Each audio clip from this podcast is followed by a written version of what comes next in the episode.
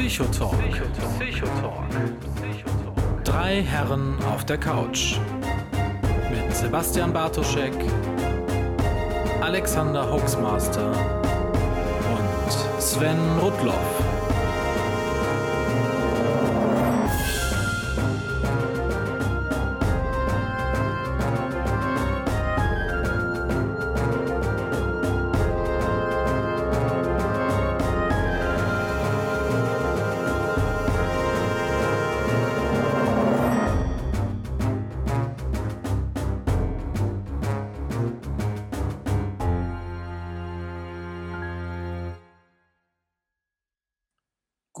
Abend da draußen an den Rundfunkgeräten und herzlich willkommen zu einer neuerlichen Folge Psychotalk. Euer Talk von drei Psychologen über psychologische Themen auf witzige und amüsante Weise in nur drei Stunden präsentiert.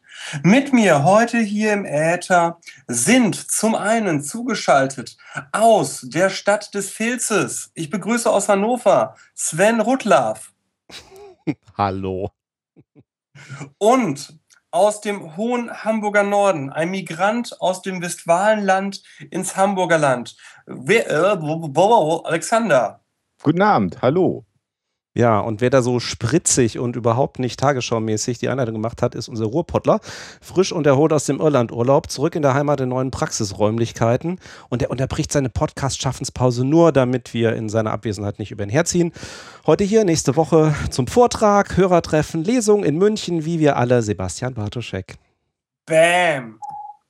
Wir müssen jetzt sofort aufhören, Werbung zu machen. Und so sagen die sofort wieder, wir würden nur Werbung. Oh, Selbstbeweihräucherung, ja, genau. Genau. Äh, gut, dann mache ich das mal kom komplett. Sonntag, Sondersendung von der Tinkerbell und äh, mir auf YouTube zur EU-Wahl.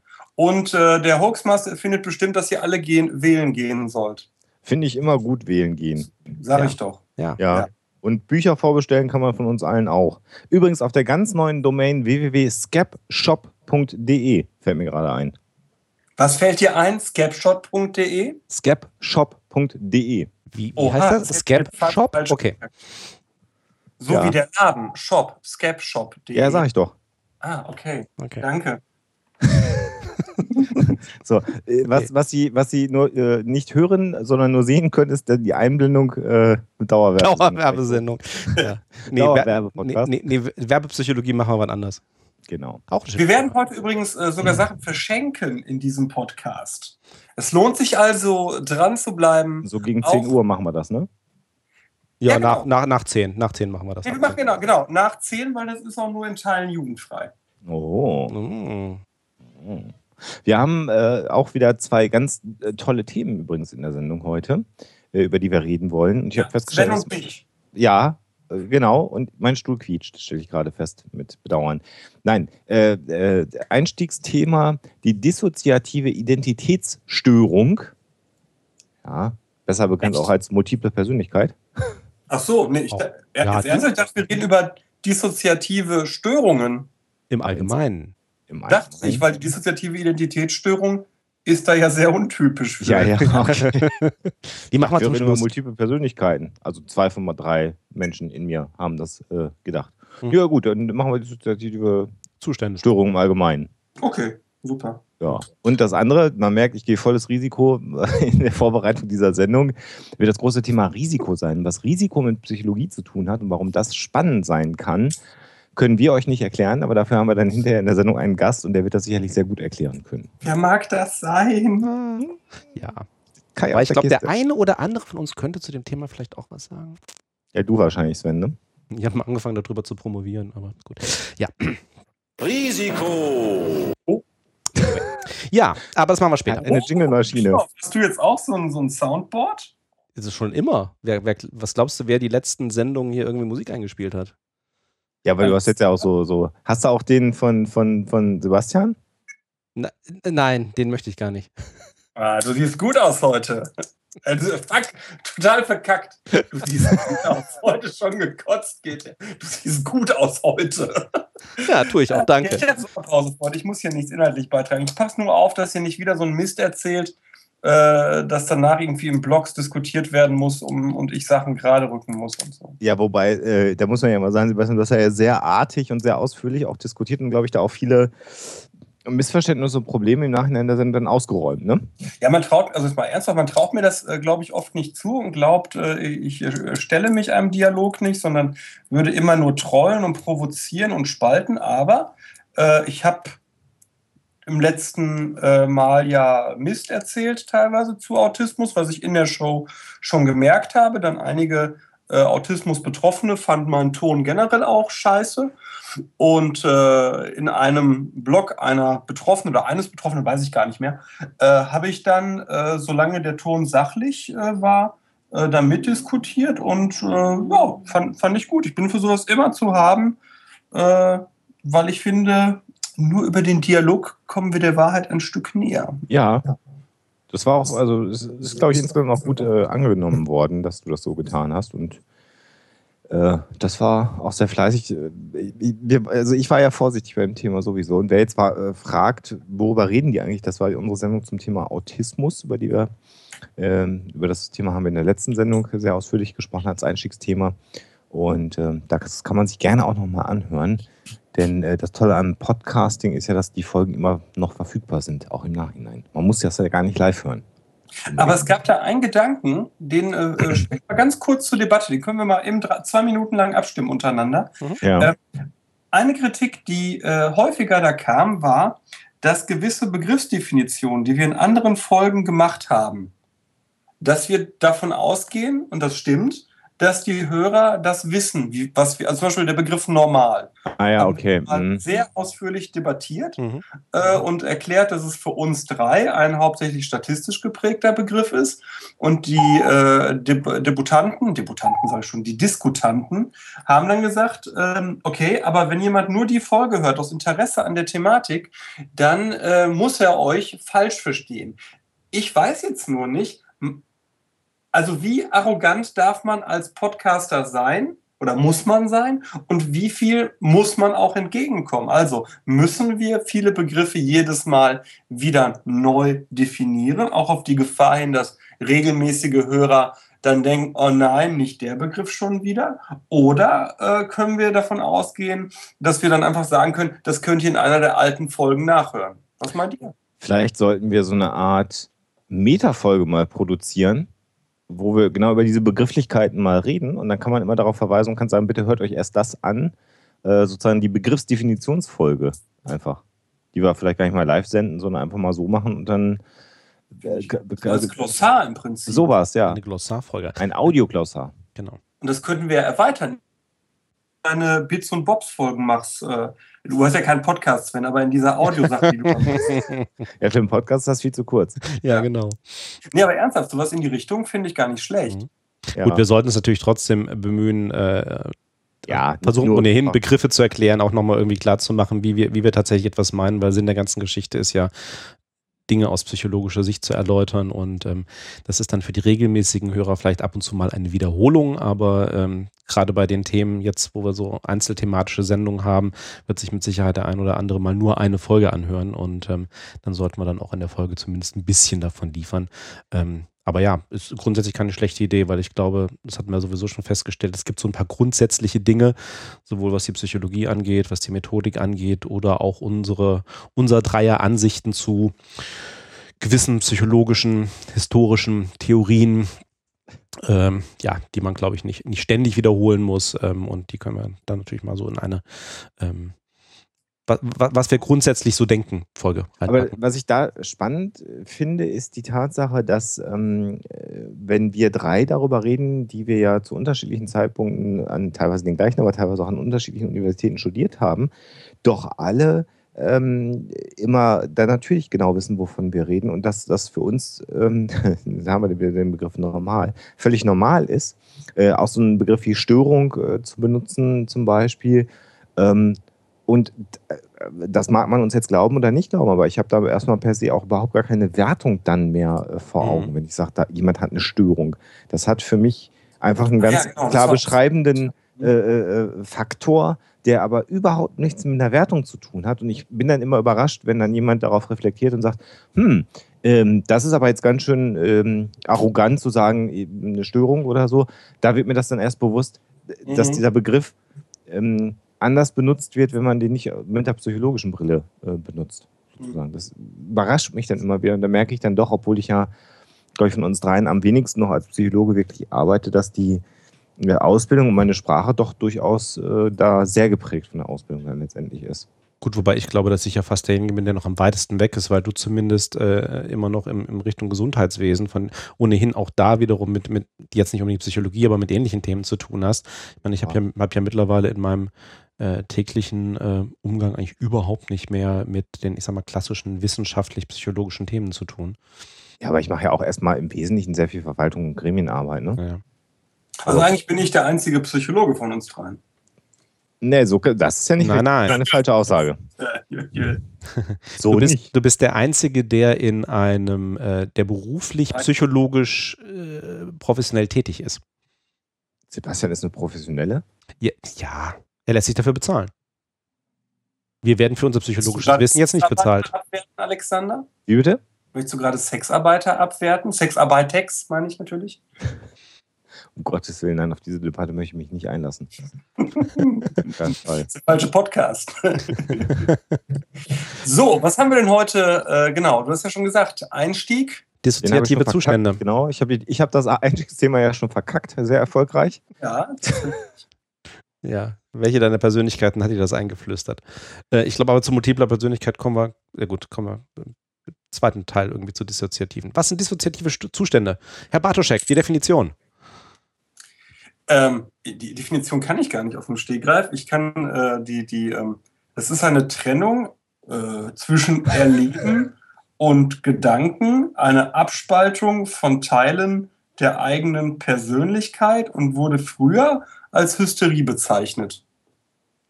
Ja. Richtig? Das ist die Definition aber bestimmt offen, oder? Er hat sie auswendig gelernt. Nee, ich habe sie nicht offen. Ich habe mir, ich, ich, ich hab mir eine etwas allgemeinverständlichere zusammengesucht. Also ne, ne, ICD-10 reden wir gerne rüber, offizielle Diagnosekriterien, wenn man über eine dissoziative Störung spricht in der Psychologie, also wenn man diagnostiziert, ist einfach normalerweise so, dass die verschiedenen Wahrnehmungen, die wir haben, unsere Gedanken, unsere Gefühle, üblicherweise im Gehirn, in unserem Bewusstsein zu einer Einheit integriert werden, also miteinander assoziiert, miteinander verbunden werden. Und wenn da irgendwas auseinanderläuft, von diesen verschiedenen Elementen, und das können verschiedene Sachen sein, die da auseinanderlaufen, dann bezeichnet man das ganz allgemein als Dissoziation, weil es plötzlich unverbunden ist. So, und man sagt dann eben, das ist also so eine Unterbrechung des Stroms des Bewusstseins. Es kann sein, dass plötzlich eine Abspaltung von Gefühlen ist oder von der Körperwahrnehmung und Emotionen. Es kann aber auch Erinnerungen betreffen, es kann Identität betreffen, es kann aber eben auch die Wahrnehmung der Umwelt betreffen. So, Körperteile. Körperteile. Ja, das ist dann ähm, Konversionsstörung, ne? Das ist also, man unterscheidet dann meistens zwischen, zwischen mentaler Integrationsstörung, also wenn halt irgendwie Gedanken, Gefühle, ähnliches irgendwie auseinanderlaufen, oder eben so körperliche Integration. Also der Klassiker, der, der wahrscheinlich äh, den meisten bekannt ist, sind so Phantomglieder zum Beispiel auch. Ne? Bei Amputierten würde man jetzt sagen, wo man immer noch denkt, okay, ich habe da ein Körperteil, das aber in Wirklichkeit gar nicht da ist. Oder genau wie du sagst, umgekehrt, das bezeichnet man so als körperliche Integrationsstörung oder eben als Konversionsstörung. Warum auch immer, ich weiß nicht, warum der Begriff Konversion wurde. Das ist doch, was man früher auch, nee, Quatsch. Und diese Sachen der Lähmung, also der Abspaltung eines real vorhandenen Körperteils, äh, das ist das, was Freud und Breuer äh, in den äh, Zehnern, sagt man das? Auf jeden Fall äh, in dem Jahrzehnt vor den 1920ern als Hysterie bezeichnet haben. Ne? Mhm. Ja, auch, ja.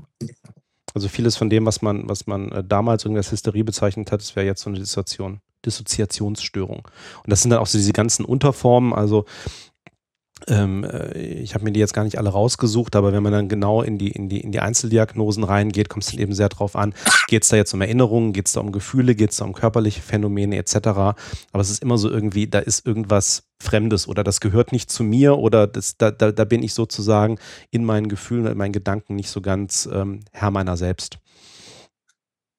Genau, aber anders als bei äh, Positivsymptomen bei einer Schizophrenie. Es ist nichts, was dazukommt. Also, das heißt, ich habe etwas, also, ne, weil du gerade sagtest, mhm. da ist etwas, das äh, erlebe ich als nicht zu mir gehörig.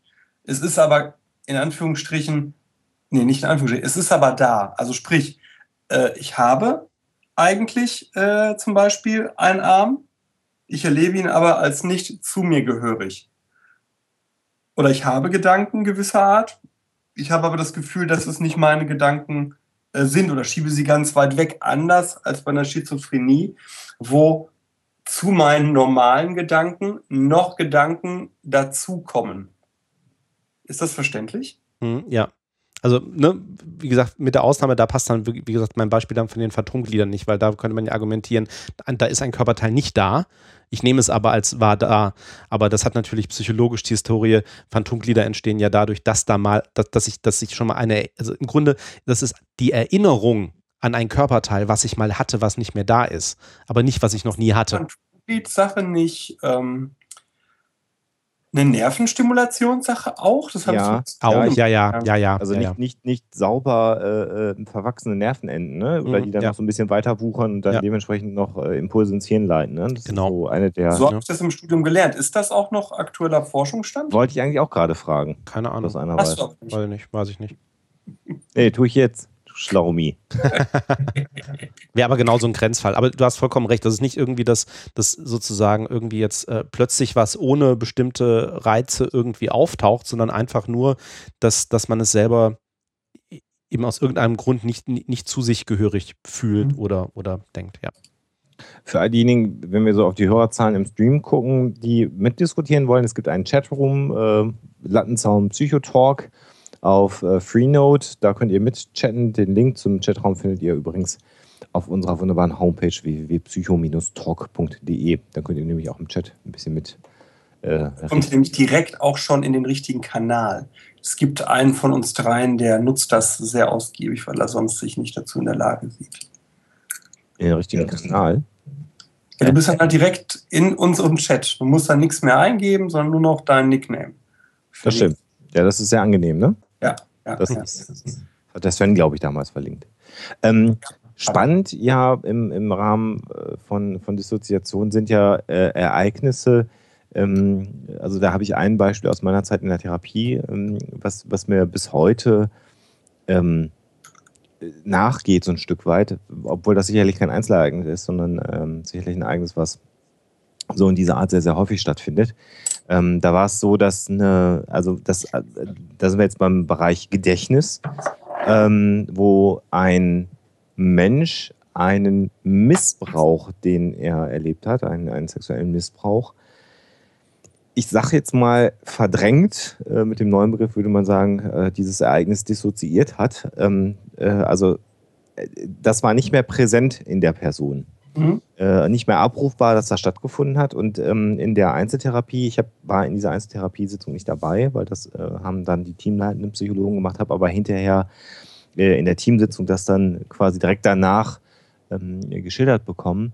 Ähm, ging es darum, dass in einer bestimmten Wohnung äh, dieser Mensch, der sich da in der Klinik in Therapie befand, immer unwohl gefühlt hat. Und es gab eigentlich gar keinen Grund dafür, sich in, in, dieser Wohnung unwohl zu fühlen.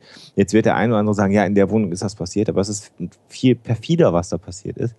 Denn äh, es stellte sich irgendwann heraus, dass äh, weder die Wohnung noch die Personen, die in dieser Wohnung äh, äh zugegen waren, diese merkwürdigen Gefühle ausgelöst haben, sondern was sich hinterher herausstellte, war, dass die Tapete, die in einem Raum in dieser Wohnung äh, an der Wand hing, sozusagen, äh, die gleiche Tapete war, die, in dem, die sich in dem Raum befand, in dem der sexuelle Missbrauch immer stattgefunden hat. Und äh, das wurde dann irgendwann äh, der, dem, dem Patienten präsent. Ähm, und in dem Moment brach diese Dissoziation von diesem Ereignis auf.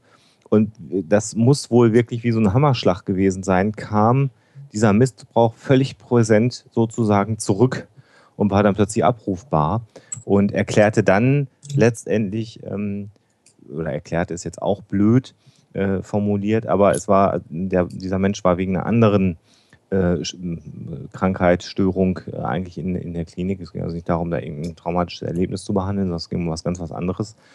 Und äh, als dieses Ding sozusagen jetzt dann plötzlich präsent wurde, ähm, gestaltete sich irgendwann die Therapie anders und auch der Therapiefortschritt war anders.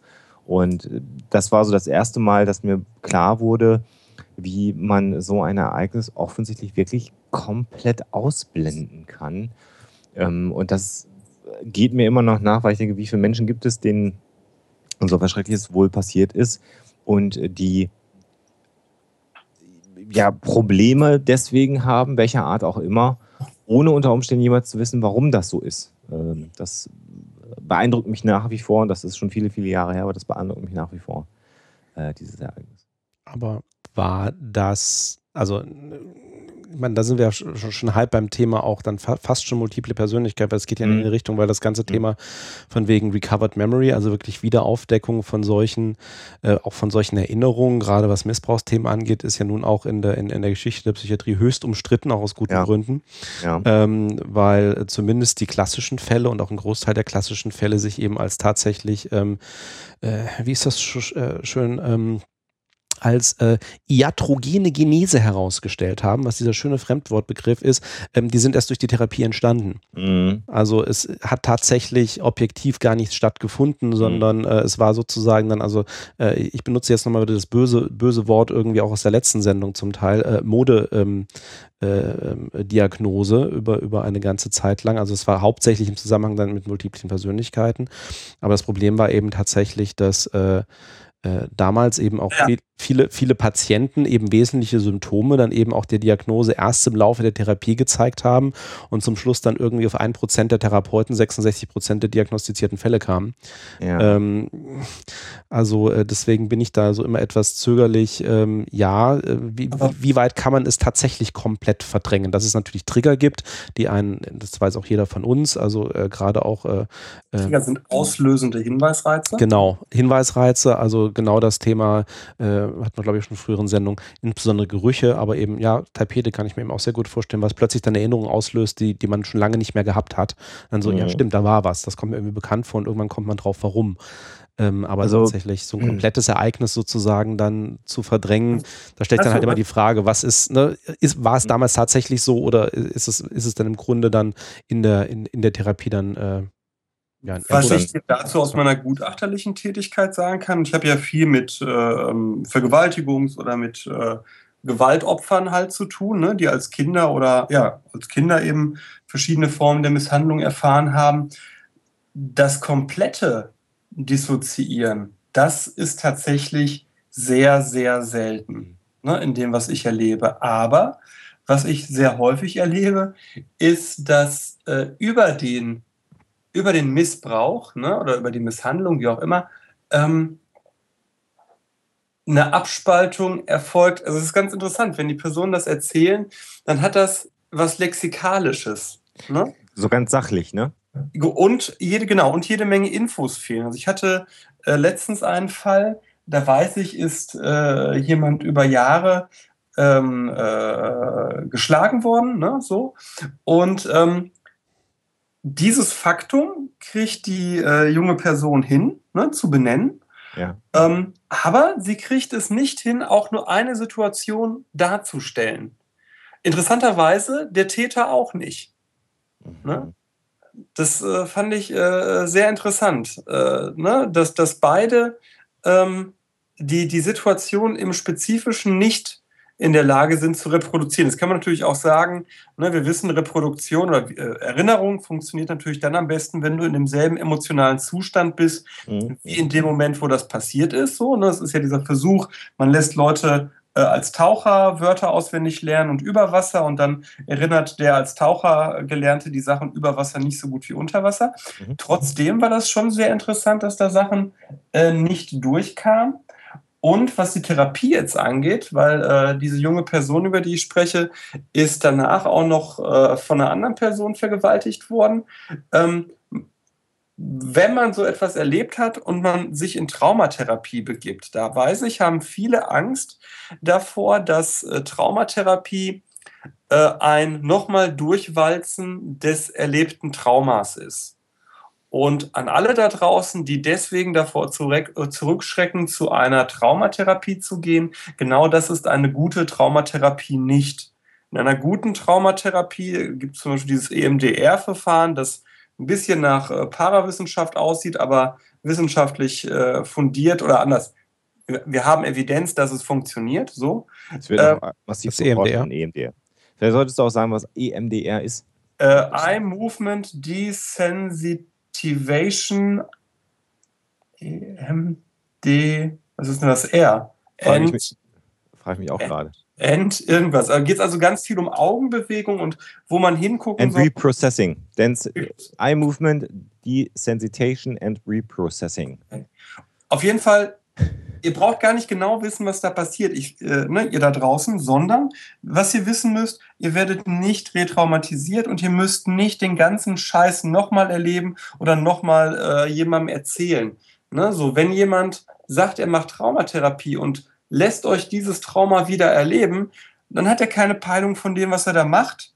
Äh, dann sucht euch jemanden, der wirklich für Traumatherapie äh, fachlich äh, top ist. Hier bei uns in Nordrhein-Westfalen, auch wenn ich das ungern sage, die Anthroposophische Klinik in äh, Herdecke, die sind darauf auch spezialisiert und machen da einen echt guten Job.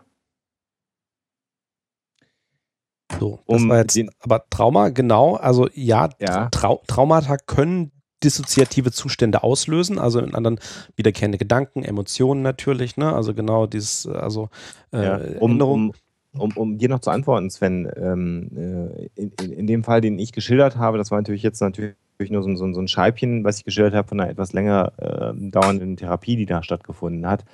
Ähm, es war in dem Fall so, ähm, die Schwere des Missbrauches ähm, habe ich nicht durchdrungen. Also ich weiß halt nicht, ob es wirklich, ich habe ich hab, ich hab vorhin gesagt sexueller Missbrauch. Ne? Ich glaube, es war sexueller Missbrauch auf alle Fälle. Äh, will, nur, will nur sagen an der Stelle, ähm, die grundsätzliche Persönlichkeitsstruktur nach mehreren Wochen Therapie in der Klinik deuteten auf so ein Ereignis tatsächlich sehr eindeutig hin. Mhm. Ähm, und es war so, dass man versucht hat, das ist, das ist extrem schwierig. Das ist genau dieses iatrogene, ähm, äh, da hast du das Gefühl, das ist so, und dann bohrst du so lange, bis du irgendwann mal was rauskriegst oder nicht. Ähm, in dem Fall war es aber ganz offensichtlich so, dass ähm, da, wie Sebastian auch schon richtig sagte, das jetzt nicht so war, dass das dann hochgezählt wurde und ab da ging es dann in der Therapie nur noch darum, sondern das war eher so ein, äh, das hatte ganz viel mit, mit Körperwahrnehmung der, der mhm. Person zu tun, äh, mit ähm, auch Verhalten äh, im, im, im äh, zwischenmenschlich äh, Bereich. Ähm, also es fügte sich das war so das Puzzlestück, was fehlte. Mhm, an, genau, also das, also das, was dann sozusagen, das, was eigentlich schon, also jetzt mein, in meinem Bild oder in dem, dem was ich da raushöre, ähm, da ist schon ganz viel da, aber das war dann sozusagen, ich will jetzt, ne, der Tropfen, der es ja. fast zum Überlaufen bringt, sozusagen, oder den, also, ne, besseres Bild, den Damm zum Brechen, so nach dem Motto, okay, ne, jetzt, jetzt hat sich für mich auch dieses Bild komplett zusammengesetzt, jetzt fange ich auch an, drüber zu reden und da, daran zu arbeiten, ja. sozusagen, ja. ne, das eben auch draußen Also das ist, das, das war ja keine, keine äh, primär tiefenpsychologisch arbeitende Klinik, sondern schon auch eine reine Verhaltens verhaltenstherapeutisch äh, arbeitende Klinik und trotz allem war das eben nach einem Ereignis, was viele Jahre zurücklag, was aber in dem Fall, wenn man es denn mal da hat und das Ereignis liegt auf dem Tisch, das dann natürlich dann hinterher auch in der Verhaltenstherapie dann wieder weiter äh, hilft. Denn äh, Verhaltenstherapie arbeitet ja im Prinzip an den Symptomen äh, ähm, und wenn du da aber nicht weiterkommst, an den Symptomen zu arbeiten und da einfach auch keinen Therapiefortschritt äh, hinbekommst, dann muss man halt auch ein bisschen gucken, was könnte denn die Ursache äh, für diese Symptome an der einen oder anderen Stelle sein. Und in dem Fall äh, war es so, und das war dann insgesamt letztendlich ein guter Therapieverlauf am Ende. Und habe mich aber doch, weil das vielleicht auch das erste Mal war, dass ich so ein, so ein Ereignis dann äh, mhm. miterlebt habe, ähm, äh, doch sehr beeindruckt. Äh, wo ich Sebastian zustimmen kann, was es sehr häufig gab, das war in der ähm, äh, in, in, den Gruppentherapiesitzungen, um das ganz kurz noch zu sagen, weil ich das wirklich auch kenne, ähm, wo es um ähm, körperliche Gewalt ging. Ähm, da war das dann so, dass die Patienten ihren, ihren, ihren Lebenslauf immer so in einer Art Aufsatz vorgestellt haben. Und ähm, da gab es dann ganz oft eine Stelle, also insbesondere bei ähm, Patienten, die aus ähm, Ostdeutschland stammten, wo irgendwas passierte und dann wurde gesagt, und dann kam der Teppichklopfer alle nickten und dann ging das weiter und ich habe das immer nicht verstanden und habe dann irgendwann, äh, nachdem ich das das zweite Mal gehört habe und gedacht habe, ne, du kannst ja nicht in der Therapie sitzen und sagen, was meinen Sie denn, sondern du hältst natürlich als Co-Therapeut auch schön deine Klappe. Habe dann die äh, Teamleitende Psychologin gefragt und sagte, ja, das ist halt äh, jetzt offensichtlich aus Deutschland äh, relativ üblich gewesen, ähm, dass die Kinder, wenn sie denn körperlich gezüchtigt wurden, mit einem Teppichklopfer gezüchtigt wurden. Ähm, und dann wurde plötzlich klar, um was es da geht. Und das ist ja eigentlich ein sehr traumatisches Erlebnis, wenn dich einer mit so einem Teppichklopfer vermöbelt. Und das wurde so völlig emotional losgelöst auch und, und sehr sachlich dann dargestellt, diese äh, Vorkommnisse. Und andere Dinge äh, haben durchaus große Emotionen ausgelöst. Also wenn das erste Haustier dann mal starb in der Biografie oder so, mhm. dann waren die emotional sehr, sehr ange, angefasst und, und waren dann in dem, dem, Moment auch wieder in der Emotion drin. Aber diese, diese, diese äh, in dem Fall dann körperlichen äh, Missbrauchsvorkommnisse wurden ja, dargestellt, ist passiert und dann ging das weiter und waren auch wirklich emotional gar nicht verquickt an der Stelle. Mhm. Also, dann immer schon die Frage ist. Gerade, weil ich nochmal nachgedacht habe, ich habe einen Fall erlebt, Sven, wo ich wusste, dass die Person nicht mehr wusste, was ihr widerfahren ist. Und zwar hatte ich mal eine Person, der Kontext ist egal, ähm, die in der DDR von der Stasi gefoltert worden war. Und die hatte mir aus Gründen die äh, entsprechenden Unterlagen mitgebracht. Ja aus denen, äh, wo auch genau beschrieben wurde, wie dieser Mann, äh, damals war er Anfang 20, als er gefoltert wurde, wie er von der Stasi gefoltert wurde. Ne? So. Er hatte aber keinerlei Erinnerungen daran. Mhm. Das Einzige, was er hatte, es gab gewisse Trigger, äh, wo wir, äh, ne, wo wir so gucken mussten. Äh, ich hatte den nämlich in ganz anderen Kontext. Ich hatte den als äh, ähm, äh Coach in einem äh, ALK 2 Seminar ähm, wo wir dann gucken mussten, was sind denn diese Trigger und er selber auch immer wieder überrascht war. Ähm, das fand ich, das hat mich, es war einer der beeindruckendsten Fälle, weil ich wirklich diese Akte hatte und wusste, was dem passiert ist und er selber sagte, ja, ich, ich, ich habe das auch gelesen, aber ich weiß das nicht mehr. Mhm. Also, ne, das, das gibt es auch. Und ich hatte einen Fall, da kommen wir zu dieser dissoziativen Identitätsstörung, mhm. wo ein junger Mensch eine solche hatte Okay. Ähm, die aber, als ich ihn äh, in meiner Tätigkeit zu diagnostizieren bekam, das schon austherapiert war, der aber ähm, auf die, also das ist jetzt eine Kausalkette, die ich einfach mal aufmache, weil sie äh, sinnvoll erscheint, auf äh, die jahrelangen Missbrauch- und Misshandlungssachen in der Familie mit mehreren Persönlichkeiten, darunter einer Ente, äh, reagiert hat und das wurde dann im Laufe der Zeit immer weiter wieder zurückintegriert, sodass dann die, die Kernpersönlichkeit irgendwann übrig blieb. Äh, bitter für mich war, dass ich dann irgendwann ihn als äh, antisozialen äh, Menschen diagnostizieren musste, was natürlich keine gute Sozialprognose ist. Ne? Also als Psychopathen, um das mit diesem Wort zu sagen. Also will sagen, es scheint sowas ab und an tatsächlich zu geben, aber in der Tat, glaube ich, wird die Häufigkeit äh, völlig überschätzt und gerade in äh, fiktionaler Literatur wird ja so getan, ah, als wäre äh, irgendwie äh, ein Drittel äh, keine Ahnung, also es wären sehr viele Menschen multiple persönlichkeitsgestörte Personen und als wären von denen wiederum 95 Prozent Straftäter und das ist natürlich äh, Blödsinn. Nee, das ist auch tatsächlich die Geschichte, also man, man, deswegen, man spricht ja auch heute eigentlich schon gar nicht mehr von multipler Persönlichkeit, ah. sondern man hat es eben zusammengefasst, es ist eben ein, ein, ein, eine besondere Ausprägung der Dissoziation, genau wie du sagst, also als ähm, dissoziative ähm, Identitätsstörung, genau, weil man eben davon ausgeht, es sind nicht wirklich gesonderte Persönlichkeiten, die auch nichts jetzt groß äh, voneinander wissen, die immer auch ganz schön, schön irgendwie in Filmen oder Büchern dargestellt wird, sondern es ist im Grunde eine, eine sehr extreme fehlende Integrität in der Wahrnehmung. Also dass tatsächlich dann äh, sehr viele unterschiedliche Wahrnehmungen und, und Teile des eigenen, eigenen Bewusstseins sozusagen dann nicht miteinander integriert sind. Wie du sagst, die können dann eben in der Therapie, können die dann nach und nach wieder integriert werden, dass man wieder so ein eher äh, so, so, so einen Gesamtzusammenhang an der Stelle auch hat. Ähm, es war auch tatsächlich so, dass sich eben bei diesem ursprünglichen Fall, also bei Sybil, das war in den, in den Anfang der 70er Jahre in den USA, das war äh, ein Buch, was da eben auch herauskam über eine äh, Psychiatrie-Patientin, das war sozusagen der ähm, der, äh, der, der fiktive Name dieser Patientin, der anonymisierte Name, weil natürlich dann irgendwann rauskam, wer das tatsächlich war, ähm, wo man dann eben sehr extrem, der Therapeut dann, also im Grunde der Therapeut sich dann also auch mit äh, äh, im Laufe der Zeit auch mit der, Thera mit der ähm, Patientin dann auch zusammengetan hat und wo dann eben sehr übertrieben über diesen Fall auch berichtet wurde, ähm, wo es auch verschiedene Gründe für gab. Äh, Geld hat da auch mit eine Rolle gespielt und ähm, dass es da eben wirklich sehr unterschiedliche multiple Persönlichkeiten gab und dann äh, war das plötzlich eben, kam so diese Modediagnose auf. Und aber wie gesagt, ähm, es stellte sich dann auch schon relativ bald heraus, ähm, dass im Grunde was, worunter diese Person tatsächlich gelitten hat, wohl eben genau eine solche ähm, dissoziative Identitätsstörung war, also beileibe keine gedrängten Persönlichkeiten. Ähm, und wie gesagt, der Begriff ähm, multiple Persönlichkeit wird auch heute in der Diagnose gar nicht mehr verwendet.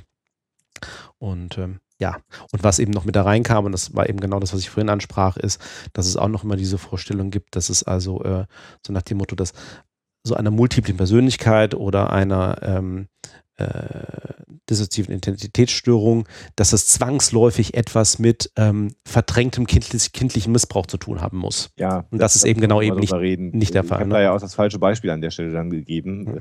Ja, ja, nee. Das vielleicht einmal so war, aber ähm, das war ja genau die Weiterführung. Also genau. in der Regel Frauen, die das, äh, die dieses Störungsbild äh, entwickelt haben und von denen dann äh, 98 Prozent wegen eines schweren sexuellen Missbrauches. Das war ja eine ganze Genau. Zeit lang. Ja. Äh, ja. Und dann auch noch ritueller Kindesmissbrauch im satanischen Sekt. Genau, ne? Ja. das kam auch noch zwischendurch. Ja, das, dann. ja, ja. Oder Entführung von Aliens und von denen sexuell Missbrauch. Genau, ja. Das war lange Zeit so dass, äh, die, äh, die Geschichte. Aber es gibt ja auch noch ganz andere Formen von Dissoziation. Ähm, Lass mich ganz kurz, Mhm. Sven, nochmal einhaken, weil Sebastian, du bist da eben so drüber gegangen, da würde ich gerne nochmal einhaken. Ähm, äh, die Aussage, ähm, eine Ente, eine der Persönlichkeiten war eine Ente. Mhm. Ähm, ich habe im Rahmen der Recherche gelesen, dass genau diese ähm, Dissoziationen, die in, in Tierpersönlichkeiten, so muss man es dann ja an der Stelle formulieren, äh, ausufern, so wie ich das gelesen habe, eher anekdotisch sind. Also wie verlässlich ist denn die Diagnostik, die du da gelesen hast? Oder ist das vielleicht auch so, dass da jemand dann eine Also- Ente gesehen hat, wo keine war? Also das weiß ich natürlich nicht, weil Ja. ich den Fall übernommen habe, als es äh, weg war. Und ich musste natürlich schmunzeln, weil genau diese Entensache ja äh, das ist, was eben induziert äh, war durch die Regressionshypnose, wo es dann ja auch die Schadensersatzklagen gab. Aber ich habe Therapieberichte gelesen äh, von mehreren Jahren.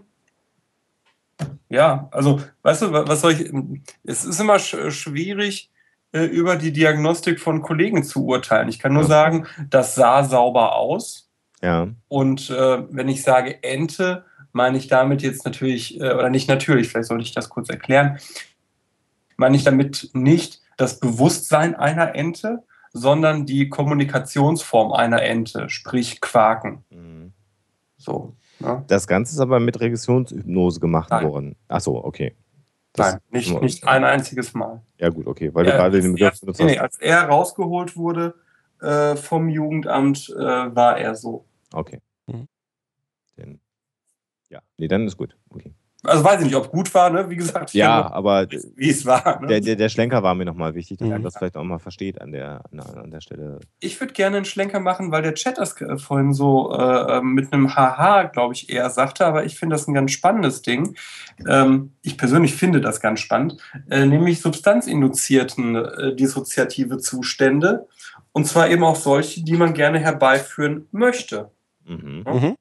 Denn ähm, in vielen Kulturen äh, werden verschiedene Arten von Drogen, wobei Drogen auch, das ist kein wertender Begriff, eine Droge ist einfach etwas, was eine Wirkung auf die äh, Wahrnehmung im weitesten Sinne hat, eine Droge genommen, äh, um eben in einen solchen dissoziativen Zustand zu kommen, um in so einem Zustand Erkenntnisse über sich selbst zu bekommen. Ne? Man kennt das aus den äh, schamanisch geprägten ähm, äh, Kulturkreisen, die in dem Zusammenhang dann auch viele Erfahrungen machen, die im Kontext mit Tieren beispielsweise stehen, äh, also die dann sowas wie ihr Energietier entdecken oder mit Tieren dann äh, reden oder auf sich selbst gucken als Tier oder so. Das gibt es aber auch äh, in, in anderen Kontexten. Äh, ne, Timothy Leary hat dazu sehr, sehr viel gemacht. Mhm. Ähm, ich verhehle das seit Jahren nicht mehr. Ich bin ein großer Timothy Leary-Fan. Äh, ähm, mich würde interessieren, wie, äh, also natürlich kenne ich die Gefahren von Drogen. Wer das nicht glaubt, kann die Drogenfolge von uns hören. Äh, wie, wie denkt ihr darüber? Glaubt ihr, es kann vorteilhaft sein für eine Person, einen dissoziativen Zustand herbeizuführen? Das ist eine extrem schwierige Frage. Ja. Weil die Frage, die, die Frage ist wieder, ähm, ne? Da sind wir wieder bei, ähm, äh, was für einen Grad der Dissoziation man herbeiführt. Weil im Grunde kann man ja sagen, äh, mal ins Extrem gesprochen, jegliche Droge, die wir zu, zu mir nehmen, inklusive das Bier, was ich gerade trinke, äh, sorgt zu einem gewissen Maße für eine Dissoziation. Ja. Ähm, so, was du natürlich meinst, ist dann tatsächlich, wenn es dann, äh, wenn das dann so weit geht, also letztendlich könnte man sogar sagen, äh, bis hin zum Filmriss irgendwie beim, beim, beim zu starken Alkoholgenuss, äh, das ist dann auch eine ziemlich starke Dissozi Dissoziation dann an der Stelle. Mhm. Ähm, aber ähm, äh, ich, ich neige dazu, dir zuzustimmen, also im, im Sinne auch von Timothy Leary, dass äh, da gibt es ja auch genug Belege aus den entsprechenden Untersuchungen zu, dass es auch im, im Rahmen von äh, bestimmten Krankheiten der Therapien auch durchaus sinnvoll sein kann, das sozusagen, ich sag jetzt mal, drogengestützt zu tun. Ähm, letztendlich das, was wir auch mit äh, teilweise mit Psychopharmaka tun, ist ja sozusagen ne, den, den Körper oder das, das Bewusstsein oder die Psyche dann eben ja auch in einen Zustand zu versetzen, ähm, dass sich der Mensch dann eben auch wirklich auseinandersetzen kann mit mit dem Thema. So. Und das kann ich, und, und das kann ich, und, und ich kann mir halt sowohl vorstellen, dass das funktioniert mit, ich sag mal, wie wir das hatten, äh, wenn ich, ne, wir sagten, Thema Schizophrenie, Psychopharmaka geben, um sozusagen die Positivsymptomatik, äh, also das, was zu viel ist im Grunde, mal runterzuschrauben oder auf, auf so ein Level zu kommen, dass man überhaupt sich damit auseinandersetzen kann. Umgekehrt kann ich mir genauso gut vorstellen, im, im Sinne von dem, was du jetzt meinst, und du sagst, klar, äh, ich kann auch ein, ein, ein positives Erlebnis und eine, ein, ein für mich äh, positive Persönlichkeitsentwicklung, sage ich jetzt mal, darin äh, sehen, ähm, wenn ich eben äh, ne, da entsprechende Drogen nehme, die mich in etwas bringen, was, wie gesagt, äh, schamanistische Stämme sagen würden, Trance etc., dann eben auch zu versetzen. Ne? Erkennt, Erkenntnis sozusagen, Gewinn in irgendeiner Form. Und was du, Alexander? Ups, da haut es mir was auf der Hand gerade wir haben ja an anderer Stelle auch schon mal, ich glaube, off the air auch schon mal drüber gesprochen. Ich bin ja. da, ich bin da sehr, sehr un, unschlüssig. Ähm, der Gedanke, ähm, durch eine Substanz einen anderen Zugang zur Realität oder eine veränderte Wahrnehmung zu bekommen, ist durchaus interessant. Ähm, ich weiß aber nicht, ob ich persönlich diesen anderen Zugang haben möchte oder haben muss, weil ich durchaus äh, Situationen von mir selber kenne, wo ich, also insbesondere dann, wenn ich ähm, in einem sehr ausgeglichenen, sehr ruhigen, äh, nicht gestressten, also fast nie vorkommenden Zustand ähm, mich, mich befinde äh, und ähm, ich sag mal Urlaub, Sonnenuntergang, Meer, äh, du guckst aufs Wasser und auf die Sonne mhm. und da habe ich manchmal schon so, ähm, äh, allein durch dieses Setting, äh, so das Gefühl, äh, dass sich die Wahrnehmung an der Stelle kurz mal verschiebt. So.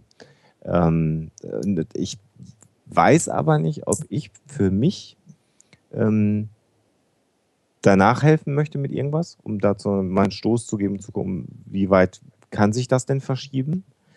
Ähm, ich würde mir aber auch nicht anmaßen zu sagen, ähm, dass, also dass man das, also wer sagt, ich mache das ganz bewusst, das ist halt, ne, das kann man tun, äh, wenn man das möchte. Ich persönlich glaube sogar, dass Leute, die wirklich künstlerisch tätig sind, vielleicht eher noch ohne den, den, den Zusatz von irgendwelchen Substanzen oder Drogen in so einen eher ähm, ja, dissoziativen Zustand kommen, um dann kreativ zu sein. Ich denke da so an Maler oder, oder, oder auch durchaus Leute, die äh, so im, im, im Bereich der Lyrik arbeiten. Kennt ihr die Van Gogh-Folge von Doctor Who? Ja, ja. Nee. Ja, ja. Ja, ich nicht. Ja? Hm. Ja, so die Richtung. Ja, nee, ja. ich bin bei dir, Alexander. Ne? Also äh, ich glaube, dass das, also ich glaube, äh, ist nicht belegt, das ist Glaube und das ist jetzt einfach so, das, was ich mir so ausdenke, aber ich könnte mir vorstellen, dass Künstler sowieso eher in der Lage sind, gerade auch bildende Künstler, sagen wir mal, ähm, den, den Bewusstseinszustand zu verändern, ohne jetzt ein Bild ähm, prägen zu wollen von Künstlern, die sich Drogen reinfallen, kreativ zu sein. Darauf will ich gar nicht hinaus, sondern dass sozusagen vielleicht sowieso eine leicht andere Persönlichkeitsstruktur auch äh, vorliegt, um das zu tun. Um deine Frage konkret zu beantworten, äh, ein Gedankengang, mit dem ich mich sehr intensiv auseinandergesetzt habe, zum jetzigen Zeitpunkt, und das gilt auch für die äh, 38 Jahre davor, kann ich sagen, äh, habe ich für mich noch nicht den Ansatz gehabt, das zu tun. Mhm. Danke. Laber, laber. ja. Aber da. Sven, du, du wolltest noch einen äh, Gedanken äh, in dem Bereich noch loswerden, glaube ich, als wir da alle dir mal wieder übers Maul gefahren sind. Ne? Nee, das war schon tatsächlich auch die Richtung, weil in dem Moment, wo dann das Thema äh, Ente gefallen war, wollte ich ohnehin auf das Thema Besessenheit und Schamanismus kommen. Ah, okay. Ähm, in, insofern sind wir, also das wäre dann noch die nächste Geschichte. Ne? Also man muss natürlich auch dazu sagen, zum Thema Dissoziation und Trance. Ähm, äh, ne, das, was man auch natürlich bei, bei Kultur in der Vergangenheit eben auch als Besessenheit bezeichnet, ähm, äh, ne, fällt natürlich auch in den Bereichen, gehört also auch mit zu den, äh, äh, mit zu den Teildiagnosen von dissoziativen Zuständen, wo man sagt, klar, wenn ich natürlich jetzt äh, einen Schritt weit. Hm? Was? Also ich habe ich hab mal, kann in dem Bereich fallen. Kann, ja, ja, klar. Eine, eine Besessene erlebt, die hatte aber als formal richtig gestellte Diagnose eine schwere Depression mit psychotischen äh, mhm. Teilen. Ja. Hattest du nicht auch irgendwie, als wir mal über das Thema äh, Dissertationen gesprochen hatten, ähm, Wendigo erwähnt? Ich? Ja. Ja, bestimmt. Ja, ja er hat dich angeguckt, Sebastian. Achso, genau. Ja, weil das, also ich Du hattest gerade geredet, deswegen. Schnell. ja, scheiß Kommunikation. äh, ich habe mich eine Zeit lang mit seltenen psychischen Störungen äh, beschäftigt und äh, es gibt einige Leute, die die Wendigo-Störung tatsächlich als äh, sogenannte kulturgebundene psychische Störung ansehen. Ähm, das ist eine besondere Form der Besessenheit im Prinzip. Äh, in Nordamerika, wir sind bei den Indianern, ihr könnt mir Protestbriefe über den äh, Begriff schreiben. Ähm, und bei diesen Indianern, und zwar bei allen, nein, wahrscheinlich nur bei einem bestimmten Stamm, äh, gab es den Glauben, dass es ein, äh, eine Art ja, wie soll ich sagen, eine Art Monster, wenn man so möchte, gab, äh, das von einer Person Besitz ergreift. Das hat so ein bisschen auch Anteile von dem, was wir hier so als Werwolf, ja. Wiedergänger, Strigoi mhm. und so weiter aus unserem Kulturkreis kennen. Und äh, diese Person wie war das denn? Man musste das Herz essen? Wie war das denn? Scheiße, kriege das nicht mehr zusammen. aber gut, aber, äh, im, im, Kern schon irgendwie sozusagen ein Menschenfress, also ein menschenfressender Dämon, der aber eben auch sozusagen von Menschen Besitz ergreift, die sich genau. dann wieder kannibalistisch dann sozusagen an anderen Menschen vergehen. Äh, genau, ich glaube, die müssen Menschenherzen fressen, um zu leben. also es ist so ein bisschen wie eine, wie eine indianische, ich sag jetzt mal, äh, wie du schon sagtest, Vampirsage oder, oder, oder eben auch, äh, ne, dass irgendetwas von einem Körper, also in dem Fall im Sinne von Besessenheit, Körperbesitz ergreift, um dann äh, äh, wie gesagt, sich an andere Menschen zu vergehen. Äh, wobei, ne, ich glaube auch genau das Thema als kulturspezifische ähm, Diagnose, das war mal irgendwie um, um, um, um das 19. Jahrhundert herum, dass es, glaube ich, hochkam. Ich glaube, das hat man inzwischen auch ähm, abgelegt, sozusagen, dass es also auch irgendwie eine äh, A übertrieben war oder Fehldiagnosen oder wie auch immer. Das, was da passiert ist, sondern dass es sich einfach, ne, wie, wie ich sag mal jetzt, wie bei unseren äh, europäischen äh, äh, äh, Dämonen oder Monstergestalten dann also eine, eine Verquickung aus äh, vielleicht psychischen Zuständen, medizinischen Zuständen, ein bisschen, bisschen am Märchen dann irgendwie dann auch gehandelt hat. Mich reizt an, an dieser Störung und generell eben an seltenen psychischen Störungen etwas anderes, nämlich dass eigentlich aus unserer psychologischen Sicht es so etwas gar nicht geben dürfte eigentlich dürfte es keine psychische Störung geben, die kulturgebunden ist. Wenn man das mal testtheoretisch durchdenkt. Deswegen finde ich das so unglaublich spannend. Äh, das haben wir an anderer Stelle schon mal ausgeführt, aber genau deswegen fand ich diese Wendigo-Sache so äh, interessant. Äh, sag noch mal mit zwei Sätzen, warum dürfte es die eigentlich nicht geben? Weil da schließt sich mir jetzt Weil wir davon ausgehen, dass psychische Störungen, äh, genau, also nein, das ist äh, das psychisch normal, eine, eine Definition äh, über eine statistische Häufigkeit ist und dementsprechend eine psychische Störung eine signifikante Abweichung von diesem statistischen Normalzustand ist. Und das wiederum normal, also gleichmäßig verteilt ist, diese Abweichung über alle Menschen und alle Kulturen, mehr oder minder zumindest. Es gibt gewisse Störungen, äh, die betreffen öfter Frauen und solche, die betreffen öfter Männer. Das kann man im Zweifelsfall sogar evolutionsbiologisch irgendwie erklären. Aber bei den kulturell spezifischen psychischen Störungen bricht das ein äh, Stück weit zusammen und Psychologie hampelt dann immer sehr rum, um irgendwie damit klarzukommen, dass es sowas gibt. Ja, für mich ist das aber kein Widerspruch, weil wir ja häufig sagen, also auch bei den Störungen ist, äh, man, äh, ein Teil ist Anlage und ein Teil ist eben auch Umwelt und damit eben auch kulturbedingt und kulturbedingt, also umweltbedingt heißt in dem Fall meine, meine, meine persönliche Umwelt. Insofern, wenn ich natürlich als, irgendwie. Ja, stopp, als, als auslösenden Reiz, ja, Sven, aber nicht als Teil des psychischen äh, Verhaltenserlebens. Das sagen wir normalerweise nicht. Ja, aber wenn ich jetzt sage. Von der normalen. Ja? Ja, gut, aber nee, gut, lass mich mal kurz. Das heißt ja, wenn ich in einer bestimmten. Äh, stellen wir uns eine Kultur vor, die etwas, das wir für vollkommen normal halten, äh, nicht als normal ansieht und dementsprechend die Leute auch in dieser Kultur aufwachsen. Und jetzt verhält sich jemand aus unserer Sicht da normal, aus Sicht dieser Kultur aber unnormal und hat darüber natürlich auch psychischen und sozialen Stress an der Stelle. So weil er sich dann in dem Sinne, äh, aus, aus Sicht seiner Umgebung ist er, ne, verhält er sich dann eben auch anders. Und äh, A, verhält er sich anders, B, und er hat damit auch irgendwie soziale und persönliche Probleme. Damit wären zumindest mal wesentliche Kriterien einer, einer psychischen Störung, wie auch immer, ne, egal wie man das sozusagen dann eine Stufe weiter objektiv betrachtet, erstmal erfüllt. Absolut. Nur du bist, und das meinte ich gerade schon, als ich dir schon äh, unverschämterweise ins Wort gefallen bin, du meinst die Genese. Das ist eine Genese äh, kulturspezifisch mhm. bedingt sein kann. Das, äh, denke ich, wird uns jetzt nicht vom Hocker hauen. Äh, was uns vom Hocker hauen sollte, das ist meine, Meinung, äh, meine These dazu, ist die Ausprägung der psychischen Störung. Mhm. Denn da gehen wir davon aus, äh, irgendwie, dass es so etwas wie eine Gleichverteilung im Verhalten über Kulturen gibt. Ansonsten, wenn wir diesen Gedanken aufgeben würden, was du nicht willst, habe ich auch nicht verstanden, habe ich auch nie gesagt, behaupte ich auch nicht. äh, nee, weil das, was, ich jetzt, was ich jetzt sage, wird hart. Dann würde auf einmal zum Beispiel die Aussage Chinas Sinn machen, äh, Menschenrechte sind nicht für alle gleich, weil wir aus einem anderen Kulturraum kommen. Ja, äh, das wäre der Schluss. Wobei jetzt aber, wenn du das an dieser Wendigo-Geschichte festmachst, ähm, da hast du ja selber schon die Einschränkung gegeben.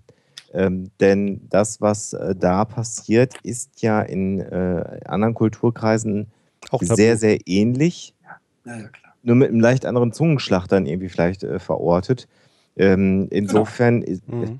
ist es dann ja schon wieder kulturell vielleicht getönt, aber ja nicht fundamental anders. Ob du jetzt einen Werwolf nimmst oder einen, äh, einen Untoten nimmst oder, ne, also die, das Muster ist ja letztendlich selber und es dient dann dazu, so ein, so, ein, so ein Mythem irgendwie dann zu nehmen, um irgendwas zu erklären, was du dir anders nicht erklären kannst. Und dann, klar, gibt es natürlich immer kulturelle Einfärbungen von dem, äh, was du da äh, ja. dann erzählst. Absolut. Also, ne, ich sage ja auch nicht, nein, in, in, in, dem, in, dem, in dem Sinne ist, in dem Sinne ist, um, um auf, kurz auf, auf ein Thema äh, äh, oder eine Frage von dir zurückzukommen aus unserer Pre-Show, ähm, in dem Sinne ist UKIP die kulturspezifische Störung, die wir in Deutschland als AfD bezeichnen. Hört, hört. Politik, ey. Herr Rudolf, ich bin, ja, ich bin ja entsetzt. Genau. Ich nicht. Ich finde das gut, Sven. Ich finde auch gut, dass du in letzter Zeit öfter polterst. Dann muss ich das nicht immer machen. Ja, ich, oh ich finde ja, Poltern ist mir ja völlig fremd. V völlig. okay. Ähm, Ach, da ist auch was anderes, das ist ein anderes Thema. Wieso redest du mit meiner Frau? Gut, ich glaube, wir sollen eine Pause machen. Vielleicht nicht die schlechteste Idee. Ja. Und dann äh, nämlich nach der Pause ähm, unseren Gast in die Sendung hineinzuholen, um dann äh, Themenbruch über das spannende Thema Risiko äh, zu reden. Risiko! Ja, äh, wieso ist das denn spannend? Werden wir dann erfahren. Und der Sven, der diese lustigen Einspieler macht, wird jetzt sicherlich auch gleich irgendeine lustige Musik einspielen. Und dann machen wir eine kurze Pause und kommen danach zurück mit einem Gast und dem Thema. Achso. Risiko! Yay, genau. Fast auf Was gibt es denn jetzt, Sven? Ähm, ja, zum Thema Risiko gibt es nicht so ganz viel. Äh, ich, ne, Risikoverhalten, Living on the Edge. Sechs Minuten Pause. Finde ich, find ich gut.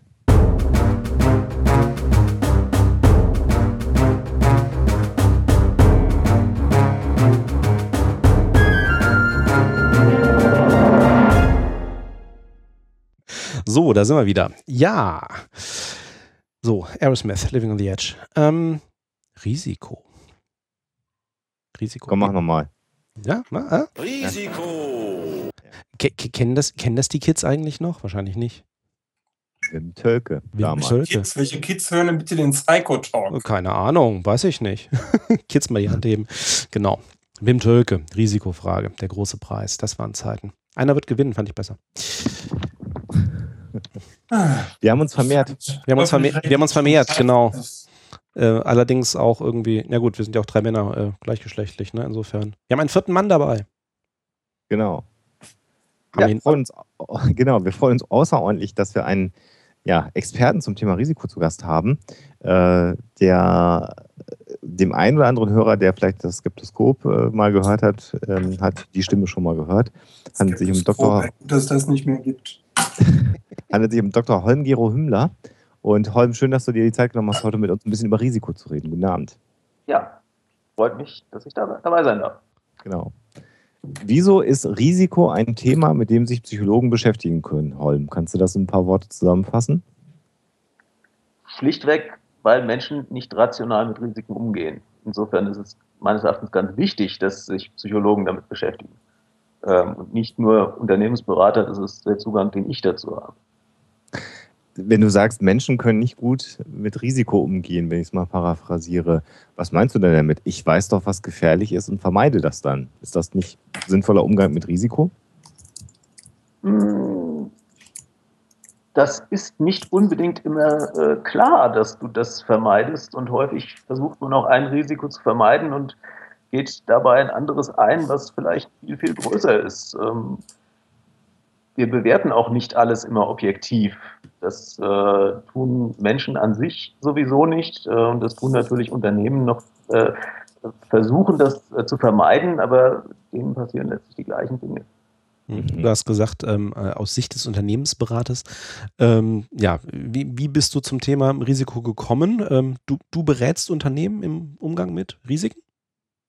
Ich berate Unternehmen im, im Umgang mit Entscheidungsunsicherheiten. Das ist zunächst mal äh, ein bisschen was anderes, wenn man es aus der betriebswirtschaftlichen Brille sieht, ähm, weil ein Risiko in der Betriebswirtschaft bzw. in der Entscheidungstheorie ist eine Unsicherheit mit einer festgelegten Wahrscheinlichkeit. Das heißt, wenn, wenn man, und das ist, das ist ein, ein, ein ganz großes Kommunikationsproblem, wenn Leute, die betriebswirtschaftlich über Risiken reden, zum Beispiel Risikomanagement von Banken, meinen was ganz anderes als normale Menschen, wenn sie über Risiko reden. Die meinen mit Risiko eine Unsicherheit, die irgendwie bedrohlich ist. Äh, der Risikomanager meint zunächst mal mit Risiko eine Unsicherheit, der er eine Wahrscheinlichkeit zuweisen kann. Äh, Hm. Und wenn ich einem, einer, einer Unsicherheit eine Wahrscheinlichkeit zuweisen kann, dann weiß ich eigentlich schon relativ viel darüber. Über die meisten Unsicherheiten weiß ich viel weniger. Mhm. Du hast vorhin gesagt, man. Ist das, dieser, ist das dieser Satz von den Unknown Unknowns?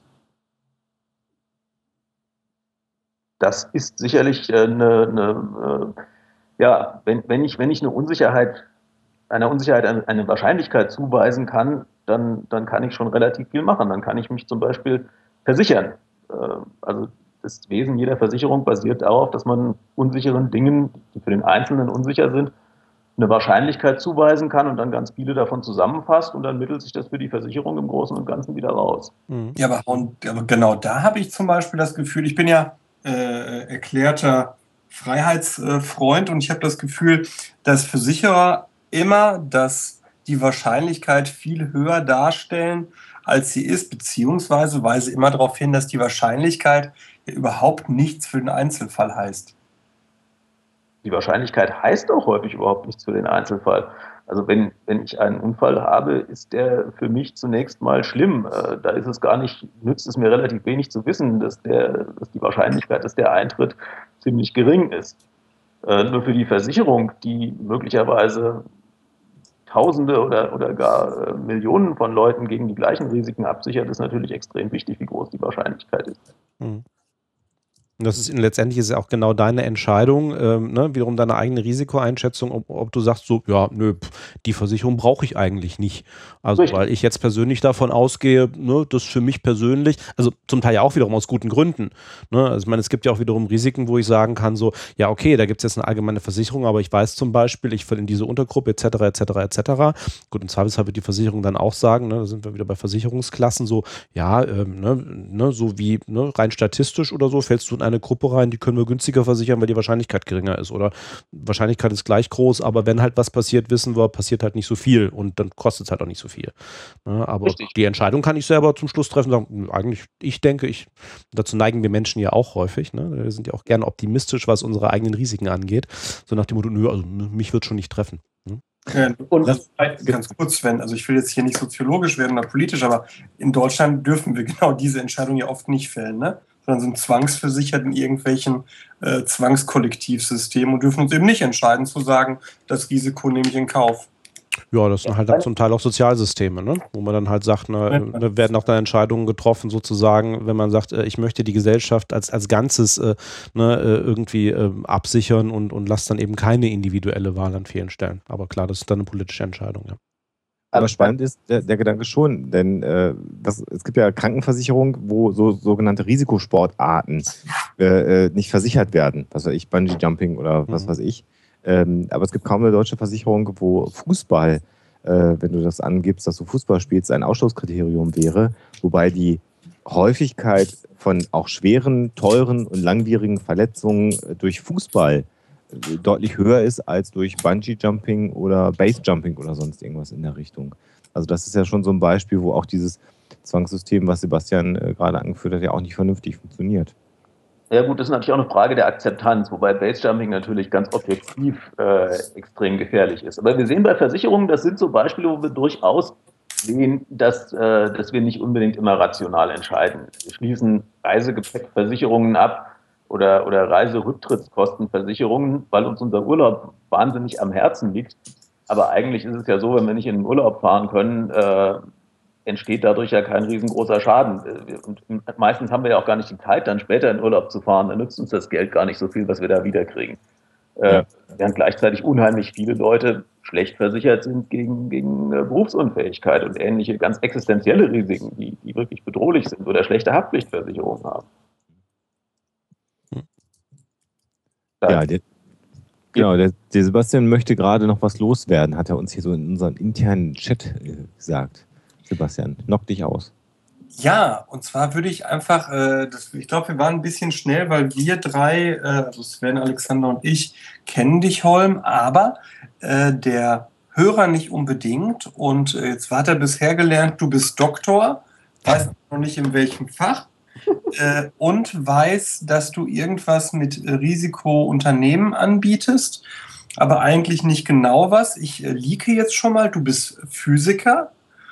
Und wie ein Physiker dazu kommt, sich mit Risiko zu beschäftigen, das kannst du uns doch am besten jetzt erzählen. Gut, also ein Physiker äh, beschäftigt sich äh, gerne und, und häufig damit, Dinge systematisch zu analysieren und möglicherweise auch mal Dinge zu simulieren. Und das äh, kann bei der Betrachtung von Risiken sehr, sehr hilfreich sein. Insofern war der, der Schritt dahin, äh, sich mit physikalischen Simulationen beschäft, zu beschäftigen oder von den physikalischen Simulationen dahin, sich mit, mit äh, Simulationen von äh, unternehmerischen Entscheidungen zu beschäftigen, nicht sehr groß. Und was machst du da eigentlich? Das habe ich mich nämlich ganz oft äh, gefragt. Du bist äh, schon mal, damit der Hörer das weiß, sollte ich hier gleich wieder in den Trollverruf kommen. Du bist tatsächlich einer der von mir am meistgeschätzten äh, Gewupp-Mitglieder überhaupt, bei dem ich aber andererseits überhaupt keine Peilung habe, wie eigentlich dein Berufsalltag aussieht. Also mein Berufsalltag sieht im Wesentlichen so aus, dass ich äh, für Unternehmen und mit Leuten in Unternehmen äh, Entscheidungsmodelle äh, baue und entwickle, die sich damit beschäftigen, wie kann unser Unternehmen mit Entscheidungsunsicherheiten umgehen? Was wissen wir über Dinge, die in Zukunft passieren können? Was wissen wir nicht? Äh, was bedeutet das für unser Unternehmen? Wie, relevant sind gewisse äh, Unsicherheiten, wenn beispielsweise ein neues Produkt äh, nicht auf den Markt gebracht werden kann? Ähm, ist das existenziell bedrohend für uns oder ist das etwas, was wir halt in Kauf nehmen können und müssen und dann haben wir halt zwei andere Produkte. Das, äh, solche Dinge durchzurechnen und, äh, und äh, die Auswirkungen zu simulieren, das ist so das, womit ich mich beruflich hauptsächlich beschäftige. Mhm. Und was für Unternehmen, das habe ich mich nämlich wirklich alles jetzt sehr oft gefragt, wer kauft dich denn ein? Also wie groß sind die Unternehmen, die, die sich so etwas leisten? Weil wenn, man, wenn, wenn ich das so höre als äh, kleiner, kleiner, kleiner äh, Unternehmer, denke ich mir, das werde ich ja sehen, wenn das nicht funktioniert. Bevor ich mir da jetzt einen Unternehmensberater äh, hole, der mir die Kohle nur so aus der Tasche zieht, äh, lasse ich doch einfach mal lieber gucken, was passiert. Als kleiner Unternehmer kannst du das auch eigentlich noch viel eher tun. Weil letztlich, wenn das, was du da tust, schief geht, ist der Einzige, der so richtig davon betroffen bist, äh, ist, bist du selbst. Unternehmen hast mit 10.000, 20.000 Mitarbeitern und Aktionären, die da in der Summe ihre, ihre Altersvorsorge oder ähnliche Dinge drin haben, äh, und du dann äh, einen Fehler machst oder Sachen äh, falsch eingeschätzt hast, dann sind sehr, sehr viele Leute, die da heftigst von betroffen sind. Und äh, dementsprechend haben Unternehmen eigentlich gute Gründe, sich zu bemühen, rationaler zu sein, als man das vielleicht ein, ein Einzelner wäre, der nur für sich entscheidet. Mhm. Aber das ist ja ganz spannend, was du schon eingangs gesagt hast, weil das, was du ja auch beschreibst, ist ja, in, in diesen Entscheidungsmodellen versucht ihr ja, so wie ich es auch verstehe, äh, die, Riesen, die Risiken möglichst stark zu objektivieren. Ne? Also wie du auch schon sagst, ne, wenn der Betriebswirt eben sozusagen auf Risiken drauf guckt oder auch der Ingenieur auf Risiken drauf guckt oder der Physiker, sagen, okay, ich versuche jetzt hier wirklich ein mathematisches Modell mit Wahrscheinlichkeiten, äh, ne, was können, wie wahrscheinlich ist was, wie schlimm könnten gewisse Folgen sein. Ähm, aber wie du auch schon sagtest, ähm, Menschen sind ja generell, wir als Menschen, wir alle, nicht, nicht der Mensch, äh, sind ja relativ schlecht darin, ähm, bestimmte Dinge einzuschätzen, äh, ähm, Wahrscheinlichkeiten einzuschätzen, äh, Folgen einzuschätzen. Ähm, in, inwieweit spielt sozusagen dieser psychologische Aspekt in deiner täglichen Arbeit eine Rolle? Zum einen, also ich sehe so zwei Sachen. Das eine mhm. ist natürlich, wenn du sozusagen auch mit deinen, mit, mit deinen Kunden, mit deinen Klienten arbeitest, weil irgendwie muss, müsst ihr ja auch zu Zahlen kommen. Und mhm. da ist ja auch schon die Frage so, okay, für manches wird es eine objektive Datengrundlage geben, aber für ja. vieles ist man dann wiederum auf die Einschätzung von Experten angewiesen. Mhm. Aber das sind auch nur Menschen. Und auf der anderen Seite natürlich auch, wenn man solche Modelle baut, ähm, kommt natürlich irgendwie dann eine Entscheidung auch irgendwann mal wahrscheinlich ein Mensch mit rein. Ähm, ne? Also wo, wo, wo spielt die Psychologie da in deinem täglichen Umfeld so eine Rolle? Ja, letztlich eine ganz große. Und, und äh, in dem Moment, wo ein Unternehmen überhaupt anfängt, da so systematisch, äh, wie ich es mache und wie ich es natürlich auch versuche, meinen Kunden zu verkaufen, äh, sich damit zu beschäftigen, äh, ist ein Unternehmen eigentlich schon sehr, sehr weit. Also ich habe tatsächlich in meiner, in meiner Arbeit äh, oder im, Umgang mit, mit potenziellen neuen äh, Unternehmen, anderen Unternehmen, mit denen ich zu tun habe, durchaus mit Leuten zu tun, die sagen, ja, also so, so quantitativ, so, detailliert planen wir eigentlich gar nicht. Bei uns sind unsere Entscheidungen fallen eher politisch und dann, äh, dann gucken wir hinterher, dass die Zahlen so passen, dass, dass unsere politische Entscheidung richtig ist. Der alte, der, alte Controller-Witz, ne? So nach dem Motto, so, was ist die richtige Antwort? Ja, was wollen Sie denn hören? Also, ja.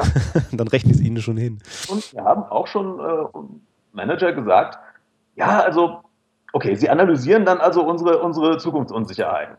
Ja, ja äh, was empfehlen Sie uns denn dann? Das kann ich Ihnen ja erst sagen, wenn ich sie analysiert habe. Das kann ich Ihnen doch nicht vorher sagen. Aber wenn ich nicht, wenn ich nicht vorher weiß, was Sie uns empfehlen werden, dann weiß ich nicht, ob ich Sie beauftragen will. Äh. Das ist das, das alte Unternehmensberaterproblem, ne? so nach dem Motto, ich, ich, ich hole sie rein, damit sie unsere vorgefasste Meinung bestätigen. Und wir es im Zweifelsfall auf sie schieben können. Das, die, also die Funktion hat, kann man als, als Berater möglicherweise aufgedrückt bekommen. Ja. Schön äh, natürlich auch für diejenigen, die damit ihr Geld verdienen. Klar. Was machst du dann? Dann kann ich persönlich nur sagen, äh, da bin ich nicht der Richtige dafür. Äh, das liegt aber auch daran, dass ich selbstständig bin. Und wenn jemand einen, einen Namen äh, will, der ihm sagt, äh, dass er sowieso recht hat, äh, dann sucht er meistens auch einen größeren Namen. Ähm, und, und ein größeres Unternehmen, das äh, ihm auch dann mehr Rückhalt bietet. Insofern, äh, das passt. Aber wenn ich, wenn ich an der Stelle mal dann mal polemisch bin, was ja sonst immer Sebastian sehr gerne ist. Ich? Ich? Ich werde Ähm, Sven verwechselt. Wenn ich, wenn, ich, wenn, ich, wenn ich das jetzt höre, dann würde ich ja sagen, was du gerade sagst, Holm, ist, ähm, wenn ich meine vorgefasste Meinung bestätigt haben will, ist mir das im Zweifel deutlich mehr Geld für einen viel teureren und bekannteren Unternehmensberater wert, der dann im Zweifelsfall mir etwas bestätigt, was gar nicht stimmt, aber dafür eine Menge Kohle kassiert. Wohingegen du äh, sagst, ich mache das vernünftig, bin vielleicht ein bisschen günstiger, aber im Zweifelsfall sage ich euch, ihr irrt an der und der Stelle. Das finde ich ja relativ spannend. Habe ich das richtig verstanden? Hast du das so angedeutet? Das, Mal das ganz hast du jetzt gesagt. Ganz kurz Das, zu äh, Klammer auf, Alexander. Das Ja. war nicht polemisch, Klammer zu. Ja, okay. War es nicht. Ich merke aber gerade, dass Holm gerade ein Dementi loswerden will. Nein, nein, ich, also, äh, du hast es sicherlich überspitzt, aber in der, in der Tendenz sind das natürlich Dinge, die mir auch gelegentlich durch, so durch den Kopf gehen. Ähm, aber, aber das, äh, wie gesagt, das ist nicht, äh, nicht unbedingt der, der einzige Grund, warum jemand äh, auch die, die großen Branchenkollegen braucht. Äh, Wir haben jetzt ganz viel über Unternehmen geredet. Das liegt natürlich auch daran, dass der liebe Sven ja auch Großunternehmer im Wesentlichen ist. Die Großunternehmer, ja, genau. Ich bin Ähm, eine kleine Konzerndrohne, ja. Jetzt sag es doch schon, du bist Zuckerberg. Wir haben es immer geahnt. immer. Ich wollte übrigens eigentlich zu Beginn der Sendung die Vorhersage machen, dass sich der Herr Nette, Herr Rudloff, es sich im Laufe dieser Sendung wohl mit einigen Hörern verscherzen wird, weil er sich erlaubt, auf Basis von Statistiken zu argumentieren und nicht von einfachen emotionalen Reaktionen, was bestimmte Risiken angeht. Aber wer dabei Das denkt, dass ich, ne? Das gucken wir nochmal. Das heben wir uns für nachher mal auf. Naja. Ähm, was ich sagen wollte, ist, lasst uns doch nochmal weggehen von, von Unternehmen. So spannend wie das äh, ist, da können wir gerne nochmal nachher äh, hinkommen. Ich bin ja mal ein Freund von Menschen. Ähm, und ich, ich würde nochmal gerne auf den Punkt kommen, Risiko im Alltag und äh, Alltagserleben von Menschen. Ähm, und da gibt es ja, äh, das finde ich mal faszinierend, wenn man da ähm, sich einliest oder ähm, mit Leuten, die sich da auskennen, drüber redet, doch einige Dinge, die sehr, sehr überraschend sind und die der ähm, Bürger auf der Straße, der sich mit dem Thema nicht äh, auseinandersetzt, so gar nicht weiß und dann selber auch sehr, sehr darüber überrascht ist, wie er, und das, deswegen habe ich am Anfang diese Frage gestellt, sich eigentlich völlig falsch verhält, beziehungsweise die Realität und das Risiko in der Realität völlig falsch einschätzt. Ähm, kannst du da ein, zwei Beispiele äh, geben, Holm, weißt du, worauf ich hinaus will, ähm, ähm, wo man sich so als Normalsterblicher völlig vertut und die Realität ganz anders ist als das, was man fühlt oder glaubt zu wissen? Ja gut, das fängt bei ganz banalen Dingen an. Also wenn jemand äh, mit, dem, äh, mit dem Auto nach Italien fährt, äh, weil er Angst vor dem Fliegen hat, dann äh, geht er natürlich ein erheblich höheres Risiko dadurch ein, dass er mit dem Auto fährt, äh, als er im Flieger hätte. Aber das, ähm, da Autofahren etwas ist, was uns sehr nahe liegt und womit wir, was wir jeden Tag erleben, ist das nicht etwas, wovor wir Angst haben. Also äh, unsere, unsere Ängste sind, und da sind wir möglicherweise wieder beim evolutionär Bedingten, äh, typischerweise eben vor Dingen, mit denen wir nicht vertraut sind oder Dinge, die wir nicht verstehen. Hm. Da kommt der Physiker in mir durch äh, und der Kernphysiker in mir durch, äh, der natürlich jetzt als erstes sagt, deswegen haben wir so viel Angst vor Kernenergie. Wo der Herr Rudloff dir zustimmt. Ähm, Nein, Herr Bartoschek nicht. ja. Äh, Psychologisch gesehen schon. Ähm, nein. Aber, äh, Das ist geil, Rudloff. Du machst eben im Nebensatz meine eigene Meinung mir anders. Der Sven hat Deutungshoheit über deine Meinung, Sebastian. Das sollte dir klar sein. über, deine, über deine Psychologie. ähm, was wollte ich sagen? Aber ja, äh, hm? äh, Holm, du hast gerade, wenn ich das so nochmal auch an der Stelle zusammenfasse, mit dem Beispiel Autofahren und äh, Fliegen, ist es denn dann so, weil ich nicht so oft fliege, habe ich eventuell mehr Angst vom Fliegen als vom Autofahren, weil ich im Zweifelsfall jeden Tag Auto fahre und, und ich da mich sicherer fühle, weil ich da viel mehr Erfahrung mit dem Autofahren als mit dem Fliegen habe. Ist das einer der Gründe, warum man Risiken vielleicht falsch einschätzt, so persönliche Erfahrung mit Dingen? Das ist einer der Gründe. Ich meine, ein anderer Grund, der kommt gerade beim Vergleich Autofahren, Autofahren Fliegen natürlich sehr stark zum Tragen, ist, dass ich das Fliegen eben nicht unter Kontrolle habe. Beim Fliegen sitzt jemand anders am Steuer. Äh, beim Autofahren sitze ich selbst am Steuer. Dass der jemand anders das beruflich macht und möglicherweise die Wahrscheinlichkeit, dass der Fehler macht, äh, geringer ist als äh, die von mir, der äh, sich die meiste Zeit mit was anderem beschäftigt als Autofahren, äh, das ist was, was wir dann völlig verdrängen. In dem Moment, wo wir das Steuer in der Hand haben, äh, haben wir das Gefühl, äh, so schlimm ist es ja nicht, weil wir steuern ja. ja. Vielleicht da gibt es ja diese, diese schöne Idee, dass man im Flugzeug eben einen kleinen Steuerknüppel in die Hand drückt. Ja. Um das mal ganz kurz psychologisch begrifflich zu benennen, ne? das ist wahrgenommene Verhaltenskontrolle. Ne? Genau. Wir ja. wissen aus äh, den meisten Modellen, ich habe es äh, gestern erst geprüft, äh, Theorie des geplanten Handels nach Eisen und Fischbein, äh, eine der drei Hauptindikatoren oder nicht der, eine der drei Hauptvorhersagenden äh, Faktoren, also Prädiktoren für menschliches Verhalten, ist die wahrgenommene Verhaltenskontrolle. Ja. Und das heißt, wenn ich das Gefühl habe, ich habe. Red ruhig. Bitte? Alexander? Und dann sagt nicht, dass wir wieder abgeschmiert sind. Hm, nein. Alexander? Alexander ist raus. Alexander ja. ist weg. Alexander ist weg. Okay. Mal gucken, ob er sich wieder. Herzlich willkommen, Holm, du bist unser neuer Psychologe im Cycle. ähm, nein, aber dazu noch, noch, noch, noch, noch ein schönes verwandtes Beispiel, wo ich auch drüber gestolpert bin, was genau diese Kontrollillusion auch irgendwo zeigt. Ähm, äh, im Auto mit dem Handy telefonieren. Mhm. Also was, was man nicht tun sollte. Und auch da wieder die Statistiken, man regt sich äh, maßlos über den, den bescheuerten Autofahrer auf der Nebenspur äh, auf oder vor einem auf, der am Handy telefoniert und weil das ja so gefährlich ist. Ähm, wir selber machen es dann vielleicht dann doch mal, ja, weil auch wir das Gefühl haben, ja, wir sind hier unter Kontrolle. Aber tatsächlich ist die reine Wahrscheinlichkeit, dass ähm, man selber irgendwie zu Schaden kommt äh, und einen Unfall baut, äh, wenn man selber telefoniert, viermal höher, als dass man irgendwie durch den verletzt wird, der da irgendwie ohne Freisprechanlage neben einem herfährt. Also ne, Kontrollverlust an der Stelle. Oder Kontrollillusion eher, dass man das selber unter Kontrolle hat. Und deswegen die Risiken geringer einschätzt. Klar, dagegen ist, denke ich, auch ähm, niemand immun. Also das, ähm Frage. Dinge wie Angst vor Terror. Ach, guck mal, da ist Alexander. Jetzt hören ja, ich, ich bin wieder dabei. Ja, ja, ja. Ich, ja, ja. ich habe Svens wohlklingende Stimme gehört. Angst vor Terror ist gewachsen. Ist die Angst vor Terror gewachsen, weil es mehr Terroranschläge gibt? Oder aber weil wir vielleicht von jedem Terroranschlag, der auf der Welt passiert, jetzt viel eindringlicher erfahren, weil die Medienlandschaft sich verändert hat. Und wir auch da vielleicht die reale Gefahr, Opfer eines Terrorattentates zu werden, überschätzen. Äh, ja, auch. Würde ich jetzt sagen. Also klar. Also äh, vor allem genau irgendwie ne, Terror, da, auch da gibt es diese schönen Statistiken im Übrigen. Ähm, ähm, äh, es sind nachweislich, egal welche von den diversen Studien man nimmt, ähm, nach dem 11. September in den Vereinigten Staaten ähm, mehr Menschen ums Leben gekommen, weil sie eben vom Flugzeug dann aus Angst vor Terror auf das Auto umgestiegen sind, als beim 11. September selber. Ja. Weil die meisten, die am 11. September umgekommen sind, nicht im Flugzeug waren. Korrekt. Das kommt auch noch dazu, ja.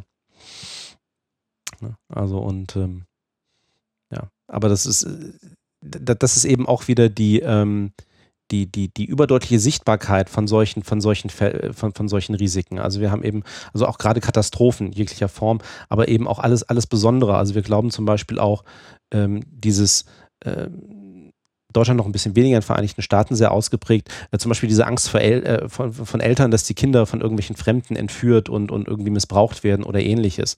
Ähm, wenn, wenn das in seltenen Fällen wirklich mal passiert, geht es natürlich sofort durch die Medien. Aber wenn man sich dann eben tatsächlich anguckt, was eigentlich Dinge sind, äh, die einem, äh, die, die, dem eigenen Kind zustoßen können und ähm, sei das in Anführungsstrichen so banal wie im, im Swimmingpool ertrinken, ist das viel, viel häufiger, aber ist natürlich nicht so präsent, weil es wirkt irgendwie banal, es wird vielleicht auch nicht mal groß darüber berichtet. Ähm, und das prägt natürlich das, das subjektive Risiko, die subjektive Risikowahrnehmung immens. Ja, auch wenn das habe ich immer gedacht. Meistens nicht von Fremden. Hm? Auch wenn Kinder missbraucht werden, ist es ja gerade meistens nicht von Fremden. Genau, ja. Genau, also das, das, das ist äh, ein sehr gut, guter Hinweis von dir, Holm. Aber was du gerade gesagt hast, Sven, das habe ich lange Zeit genauso von der Wahrnehmung auch gesehen wie du. Seit ich mein eigenes Kind habe, ähm, hat sich das verändert, weil ich gemerkt habe, dass da noch was ganz anderes hinzukommt, als nur die mediale Aufbereitung und so weiter und so fort. Ja, natürlich. Nämlich das, das Ausmaß des Leides, vor dem du dein Kind schützen willst. Das ist äh, eine, eine rein emotionale Komponente, die da mitschwingt, die ich davor so nicht wahrgenommen habe, muss ich ehrlich sagen. Ne? Ja, natürlich. Ich meine, Risiken für, Risiken für Kinder an sich oder irgendwie auch für, für nachfolgende Generationen sind auch so ein, ein, ein, äh, ein Thema, was äh, Risiken besonders groß erscheinen lässt. Und natürlich umso größer, wenn ich persönliche Erfahrungen auch noch irgendwie mit, mit Kindern natürlich an der Stelle habe. Wenn ich selber Kinder habe, dann ist das, hat es natürlich nochmal eine ganz andere Qualität. Aber hier, was Holm gesagt hat, das, das möchte ich auch nochmal rausstellen, weil ähm, ich da oft erlebe, dass Sachen echt schief laufen. Ähm, ich habe wirklich ich möchte jetzt nicht sagen Hunderte, aber es werden schon deutlich über 100 Missbrauchsfälle von Kindern äh, sein, mit denen ich bisher zu tun hatte. Und ich möchte sagen, der Prozentsatz, wo ein familienfremdes, nicht nahestehendes Mitglied dem Kind etwas angetan hat, das ist doch um, wenn nicht unter 5 Prozent. Und damit möchte, warum ich das jetzt nochmal betone, äh, nicht weil ich äh, sagen will, boah, was für einen krassen Job macht der Bartoschek, sondern weil ich äh, Eltern da draußen ermutigen möchte, äh, ihren Kindern zuzuhören, äh, wenn sie Andeutungen machen äh, und ihnen auch beizubringen, dass sie sich auch nicht von Leuten aus dem Nahen irgendetwas gefallen lassen müssen. Denn die Kinder kriegen oft beigebracht, von Fremden sich nichts äh, anzunehmen. Das funktioniert schon nicht. Das habe ich äh, selber gelernt in der, äh, in, in, der praktischen Arbeit, wo wir das mit Grundschulkindern mal äh, gemacht haben. Wenn du anhältst äh, und ein Kind fragst, kannst du mal eben reinkommen, steigen fast alle Kinder ein, sondern dass die Kinder auch lernen, sie müssen sich von nahen Leuten nichts gefallen lassen und sie können mit allem zu ihren Eltern kommen.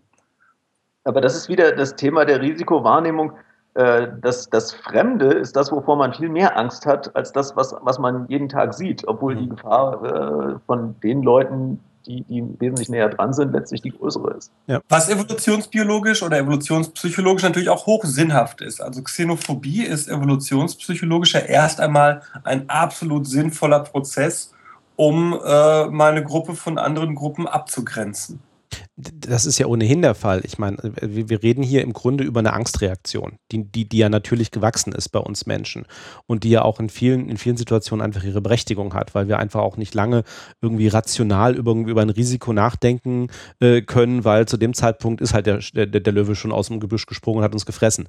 Ja, also, ähm, ne, also diese ganzen, wie du schon sagst, also zum Beispiel Angst vor dem Fremden zu haben oder ähm, äh, Vorbehalte zu haben vor dem, was wir nicht verstehen. Ja, ähm, uns besonders um die uns Nahestehenden zu kümmern, so, ne, um unsere Kinder insbesondere, um unsere Nachkommen. Das sind ja alles Elemente, die, die, die ähm, auch evolutionspsychologisch vollkommen nachvollziehbar sind, dass die einen sehr großen Einfluss auf unsere Risikowahrnehmung haben.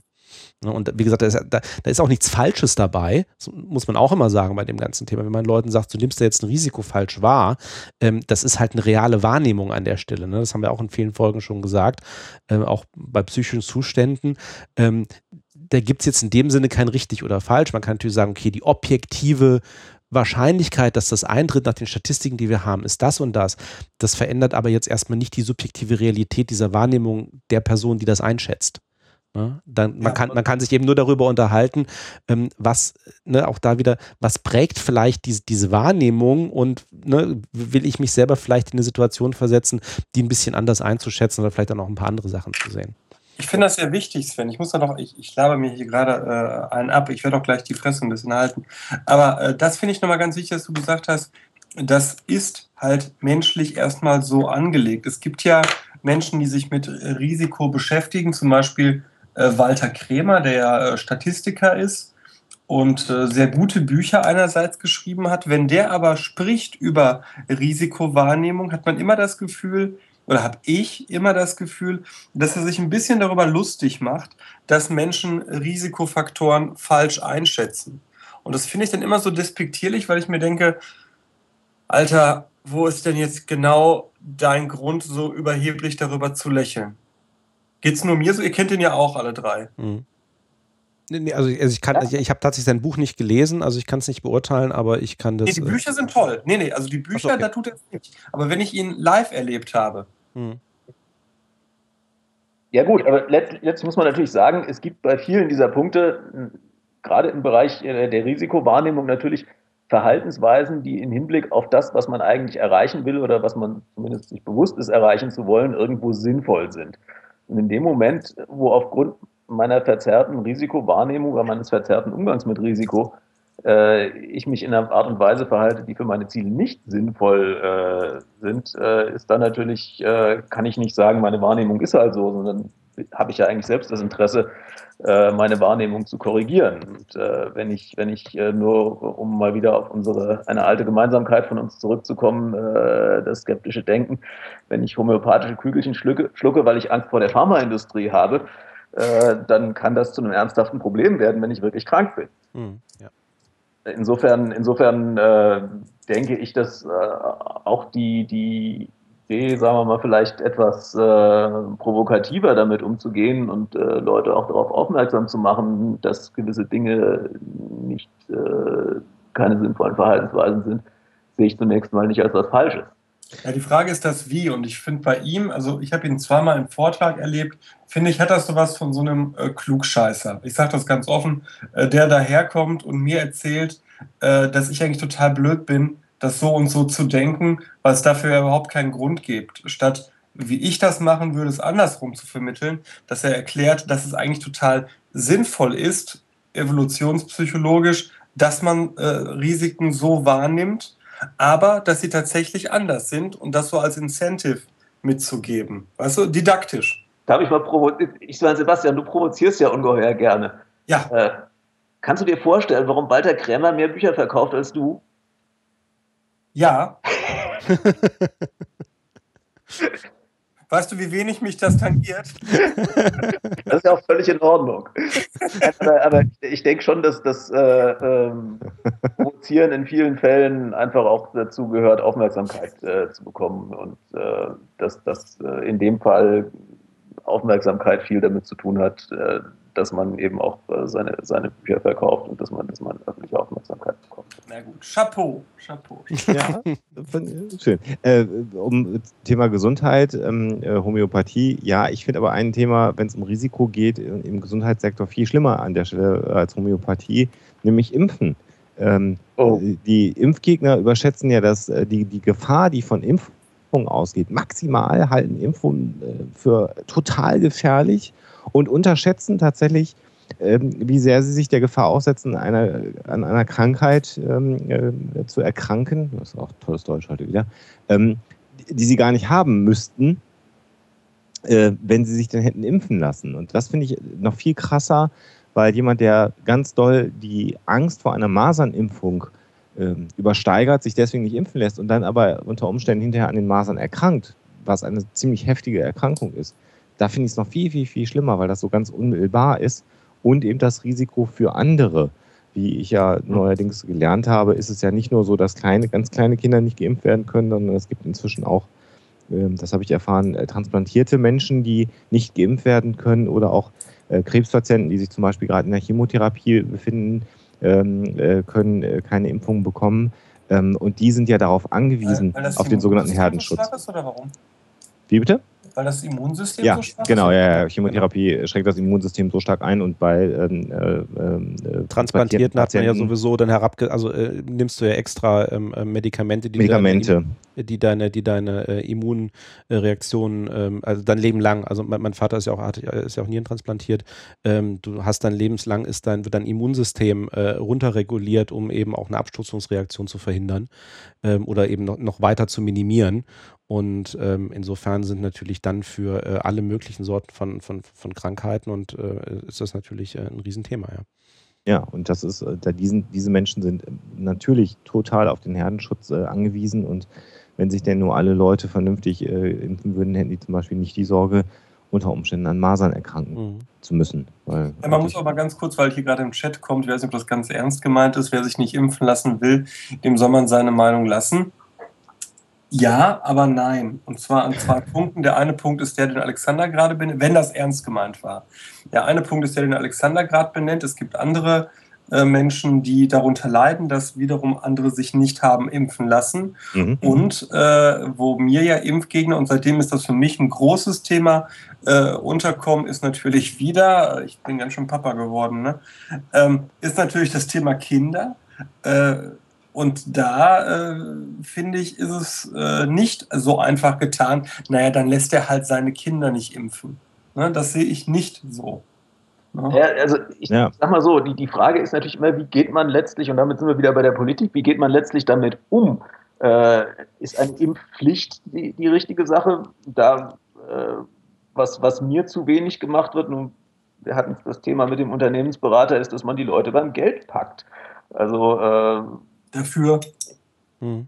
könnte man ja durchaus, wenn, wenn jemand sozusagen an der, der Allgemeinheit äh, äh, Erkrankungen und letztlich Kosten erspart, indem er sich und seine Kinder impfen lässt, ähm, kann man ihm ja durchaus äh, dafür finanziell entgegenkommen. Äh, das tun wir in anderen Dingen, wo sich Leute, sagen wir mal, gesundheitlich positiv verhalten, ja inzwischen auch in unserem Gesundheitssystem. Und das ist ja. eine Sache, die beispielsweise kaum, kaum diskutiert wird. Hm. Ja. Ja. Genau. Und ich glaube auch. Das ist ein ganz spannender Gedanke. Holm, wir haben es ja schon mal an anderer Stelle diskutiert. Ich bin ja äh, Gegner einer Impfpflicht. Äh, aber ich finde diesen Ansatzpunkt äh, mit finanziellen Sachen äh, sehr reizvoll. Oder eben auch, wenn es dann um Kita-Plätze geht. Ne? Ja, dass gesagt wird, ey, wenn du deine Kinder nicht hast impfen lassen, sorry, dann kommst du hier nicht in eine staatliche Kita.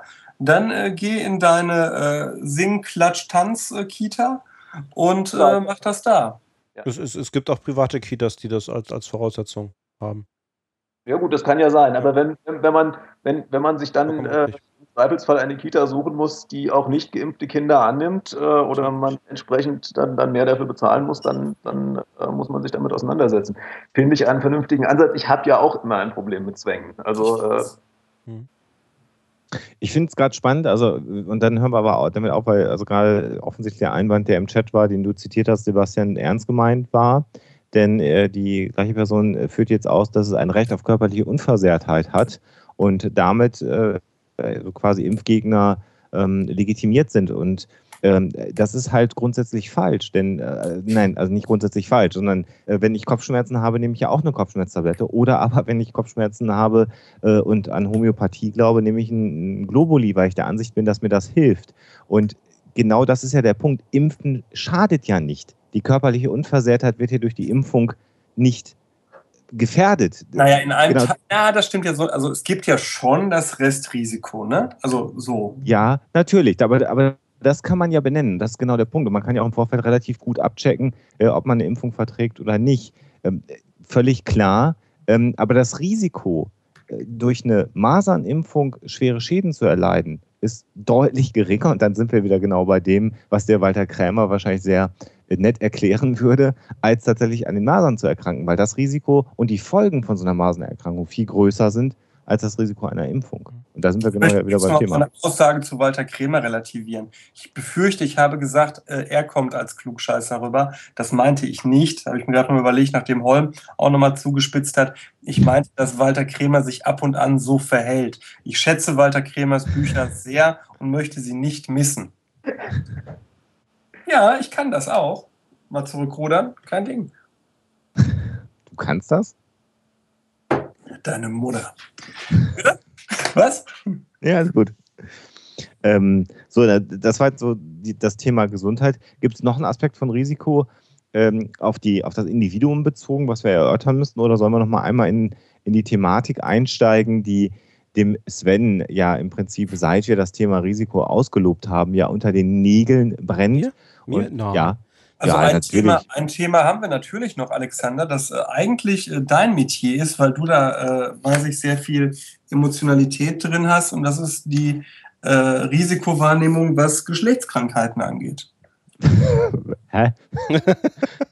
Nein, sag ich das falsch? Ja, ja, ja ne, ist schon, ja, ja, ist schon, ja, ich, ich habe kurz überlegt, was, was du mir sagen möchtest, aber du hast völlig recht. Äh, das Risiko, an HIV zu erkranken oder andere sexuell übertragbare Erkrankungen zu bekommen, wird ja auch inzwischen äh, leider deutlich unterschätzt. Äh, das meinst du wahrscheinlich an der Stelle. Genau. Da habe ich ja schon mal ein Plädoyer für abgehalten. Das ist gut, das kann man auch gerne wiederholen. Ähm, äh, Einstiegssatz ist, schützt euch, passt auf euch auf und man kann eben einen Menschen nicht ansehen, ob er eine sexuell übertragbare Krankheit hat oder nicht. Ähm, also der Schluss, hm, sieht gesund aus, wird schon nichts passieren, ist halt unter Umständen ähm, hat eine schwere Erkrankung oder eine tödliche Erkrankung im Zweifelsfall. Zumal da der Risikoschutz, äh, die eins, das einzige Restrisiko, das dieser Risikoschutz, sprich das Kondom hat, äh, ist, dass ihr vielleicht einen Euro mehr ausgebt, als ihr ausgeben braucht. So. Ja. Ansonsten hat, haben Kondome kein Risiko in irgendeiner Art und Weise. Latexallergie, so wurde mir bisher berichtet, äh, ist, wenn dann anekdotisch.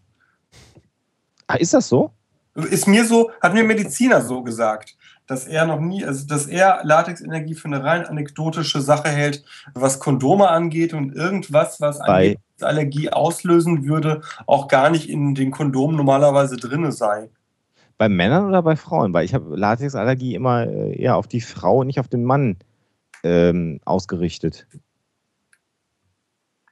Du bist beim Mann jetzt gerade, ne? Dass der Mann. Äh, ehrlich gesagt weiß ich gar nicht, bei wem ich bin. Ich bin so, so genderkorrekt, dass ich das kaum noch unterscheide.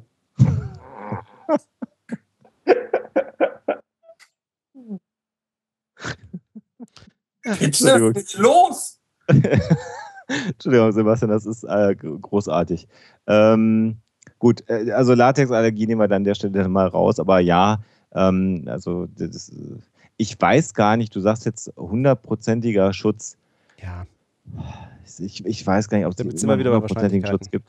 Ja, Nein, natürlich kein hundertprozentiger Schutz. Und wenn Aber auch das können wir an der Stelle noch mal 50 sagen. Kinder, Die Kinder gekriegt haben und angeblich die Kondome geplatzt sind, ist in meiner Stichprobe von Jugendlichen äh, jedes dritte Kondom am Platzen. Das kann aber auch nicht der Fall sein. Also ja, ja klar. Das ist, dann, das ist dann eher eine Schutzbehauptung an der Stelle. Also ja, ähm, äh, das Risiko eben an sexuell übertragbaren Erkrankungen ähm, sich anzustecken ist ähm, in vieler Augen äh, sehr gering oder wird als sehr gering eingeschätzt und das ist, glaube ich, deutlich höher und die Infektionsraten und Zahlen zeigen durchaus, dass man da sich doch durchaus Gedanken drüber machen sollte. Ähm, häufige wechselnde Geschlechtspartner, wer das machen möchte, da spricht überhaupt nichts dagegen, aber dann schützt euch auf alle Fälle. Mhm. Das ähm, einfach nochmal als Ratschlag des alten Mannes aus Hamburg. Äh, ein, Thema, was, äh, wo, ich auch gerade wieder an äh, wahrscheinlich Holmes täglich Brot denken muss, und das, das klang so bei den Impfungen auch nochmal so durch, ist auch ja die, immer, immer noch die Frage so von Risiko versus Nutzen an der Stelle. Ne? Natürlich, Hm. natürlich sind mit diversen Dingen auch gewisse Risiken verbunden, aber die Frage ist eben, wie nützlich ist es denn eben auch ta äh, tatsächlich? Ähm, äh, Beispiel nicht von mir, aber zum Beispiel auch DDT ähm, als ähm, entsprechendes Insektenvernichtungsmittel ja auch ähm, ähm, nicht, äh, nicht besonders positiv äh, irgendwie wahrgenommen. Ähm, würde man normalerweise auch nicht einsetzen. Gibt natürlich das Argument zu sagen, ja, aber es ist aber natürlich hochwirksam. Und wenn ich jetzt natürlich zum Beispiel ein Riesengebiet habe, wo Malaria ein wahnsinniges Problem ist, könnte ich mir vielleicht überlegen, das Risiko einzugehen, okay, ich setze halt DDT ein, weil ich der Malaria irgendwie Herr wer äh, werden möchte. Ähm, aber ähm, würde natürlich, wenn das kein Malaria-Gebiet ist, dieses Risiko nicht eingehen. Ne? ist das nicht verboten, Sven? Dieses DDT-Zeugs? Ja, angeblich ist das ja einer der Gründe, warum wir so viele Malariafälle wieder haben. Mhm. Also das ist sicherlich äh, relevant, wobei man natürlich gerade beim DDT ähm, die, Risiken eben auch in anderen Bereichen, das war ja Ja, wirklich für, genau. ganze, ganze Arten äh, Existenz. Genau, genau. Ne, aber es ist eben so nach dem Motto, ne, also du hast irgendwo äh, aggressive Mittel, wo es natürlich dann immer noch irgendwelche Situationen gibt, wo du sagen könntest, würde ich das in dem Fall einsetzen oder nicht? Auch wenn es Ja, normal machen- nicht wird. Ne? Und ich, ich, Häufig Risikobetrachtungen auch sehr stark aus der Brille der Industrieländer äh, und bewerten, bewerten Risiken möglicherweise ganz anders, als die jemand äh, bewerten würde, der in einem Malaria-Gebiet lebt hm. äh, und davon betroffen ist. Gibt es denn, Holm, deiner Meinung nach eine objektive Risikobeurteilung? Ich glaube nur unter Maßgabe ganz bestimmter Ziele. Man muss sich zunächst mal über die, über die Ziele und über die Rahmenbedingungen einig sein und dann kann man versuchen, äh, Risiken halbwegs, halbwegs objektiv äh, diesen Zielen zuzuordnen. Das heißt, ähm, ich hatte letztens mit dem äh, Rio eine Debatte über hier Teufelskonzern Mansato, ne? Wo, Monsanto. Äh, Mansa- Monsanto. Mansan Monsanto. Santo. Monsanto, wo ich die, äh, die, ähm, die Position vertrat, so what, wenn die Bauern das Zeug kaufen wollen und äh, die auf der Südhalbkugel damit besser fahren, dann ist es äh, eigentlich doch nicht okay. Und Rio die, die Gegenposition vertrat und ich da merkte, äh, eigentlich äh, gibt es äh, bei solch grundlegenden Fragen, äh, ich habe den Faden verloren, Entschuldigung. wenn ich das richtig höre, ist das die, die emotionale Komponente eurer Diskussion. Wolltest du darauf abstellen? Nee, eher die, die Perspektivität. Also, dass man, dass, dass wir davon aus, oder dass nicht wir, ich ja nicht, aber dass viele hier davon äh, ausgehen, irgendwie die, die Südhalbkugel vor dem Bösen des kapitalistischen Systems schützen zu müssen, ohne mal zu hinterfragen, ob dieser Schutz, der sich für uns hier vielleicht gut anfühlt, nicht eigentlich zu schlimmen Sachen dort führt und dass die Risikobewertung, die wir machen, äh, sich vielleicht genau andersrum dort darstellt. Ja gut, ich meine gerade die, die Risikobetrachtung in Bezug auf, auf äh, gentechnisch veränderte mhm. Organismen in der Landwirtschaft äh, ist ja schon ein Thema, wo, wo sehr, sehr viel mit äh, meines Erachtens völlig fiktiven Risiken gearbeitet wird. Äh, zumindest mal mit Risiken, über die man sich eigentlich nur dann Gedanken macht, wenn man genug zu essen hat. Ja. Äh, ja so habe ich auch argumentiert, ja. ja. Hast recht. Ja, ja, ja. ja. Und äh, da ja auch immer wieder mein, äh, äh, auch da habe ich immer so ein Plädoyer. Heute wäre meine Knöpfe gedrückt hier in der Sendung. ähm, natürlich ist es so, dass die Evolution, wenn man es dann so nennen will, der Produkte in der Landwirtschaft durch die ähm, Genmanipulation schneller voranschreitet, weil man schneller äh, irgendwo hinkommt, wo man hin möchte. Aber das Getreide, was wir heute anpflanzen, was wir auch schon vor Monsanto angepflanzt haben, ist Lichtjahre von dem entfernt, was die ersten Menschen, die sich mal niedergelassen haben und sich überlegt haben, Mensch, wir ziehen jetzt nicht mehr als Nomaden durch die Gegend, sondern wir pflanzen mal was an. Denn natürlich hat man seitdem man Ackerbau betreibt, immer versucht, genau die Pflanzenstämme äh, zu kultivieren, die einen möglichst hohen Ertrag liefern, wenn ich mal bei Getreide bleibe. Und genau das äh, äh, verändert das Genmaterial dieser Pflanzen. Also man züchtet Züchten ist Genmanipulation. Dauert ein bisschen länger, als wenn man es im Labor macht, wenn man da vielleicht die Gene schneller zuordnen kann. Also insofern hat der Mensch immer gerade auch im Bereich des Ackerbaus Genmanipulation betrieben. Aber ja, stopp, stopp, stopp. Also ja, aber da musst du jetzt aufpassen, weil ja, der zentrale äh, Kritikpunkt an Monsanto ist ja, dass du da äh, Produkte hast, die du nicht wieder aussäen kannst. Äh, danach. Und es ist hochgradig unwahrscheinlich, dass in einem normalen evolutionären oder Zuchtprozess das angeregt worden wäre. Ne? Naja, ja. das, das, ist natürlich äh, teilweise ist, hat, das natürlich, äh, hat das natürlich züchterische Gründe, dass diese Sachen nicht wieder ausgesät werden können. Aber mhm. teilweise ist es ja auch ganz bewusst äh, so, damit sich diese genveränderten Pflanzen eben nicht verbreiten. Äh, das heißt, du hast äh, auf der einen Seite etwas, was ursprünglich mal eingeführt worden ist, äh, um eine Sicherheit zu schaffen, dass sich das nicht, nicht unkontrolliert verbreitet, was bei den meisten Kulturpflanzen ohnehin relativ unwahrscheinlich ist. Auf der anderen Seite sagst du dann hinterher, ja, aber die Bauern können nicht ihr eigenes Saatgut züchten. Also da, das, das ist ein bisschen. also ich sage das nicht, ich verstehe, was du ja, meinst, aber du sagtest gerade, Holm, äh, und da würde ich gerne nochmal einhaken. Du sagtest gerade äh, fiktive Gefahren. Äh, ich verstehe, was du meinst. Also man, man befürchtet, dass etwas passieren könnte, für das man äh, aktuell keine Evidenz hat, richtig? So? Mhm. Die, was ich aber beispielsweise äh, mich selber auch dabei ertappe, ist, dass man ja zum Beispiel den Gedanken hat, nur gut, das mag eine fiktive Bedrohung sein, aber wenn diese fiktive Bedrohung wirklich terminal für die, ja, für die Menschheit sein könnte, dann sollte ich sie doch unter Berücksichtigung ziehen, egal wie unwahrscheinlich sie ist. Korrekt. Oder nicht. Korrekt.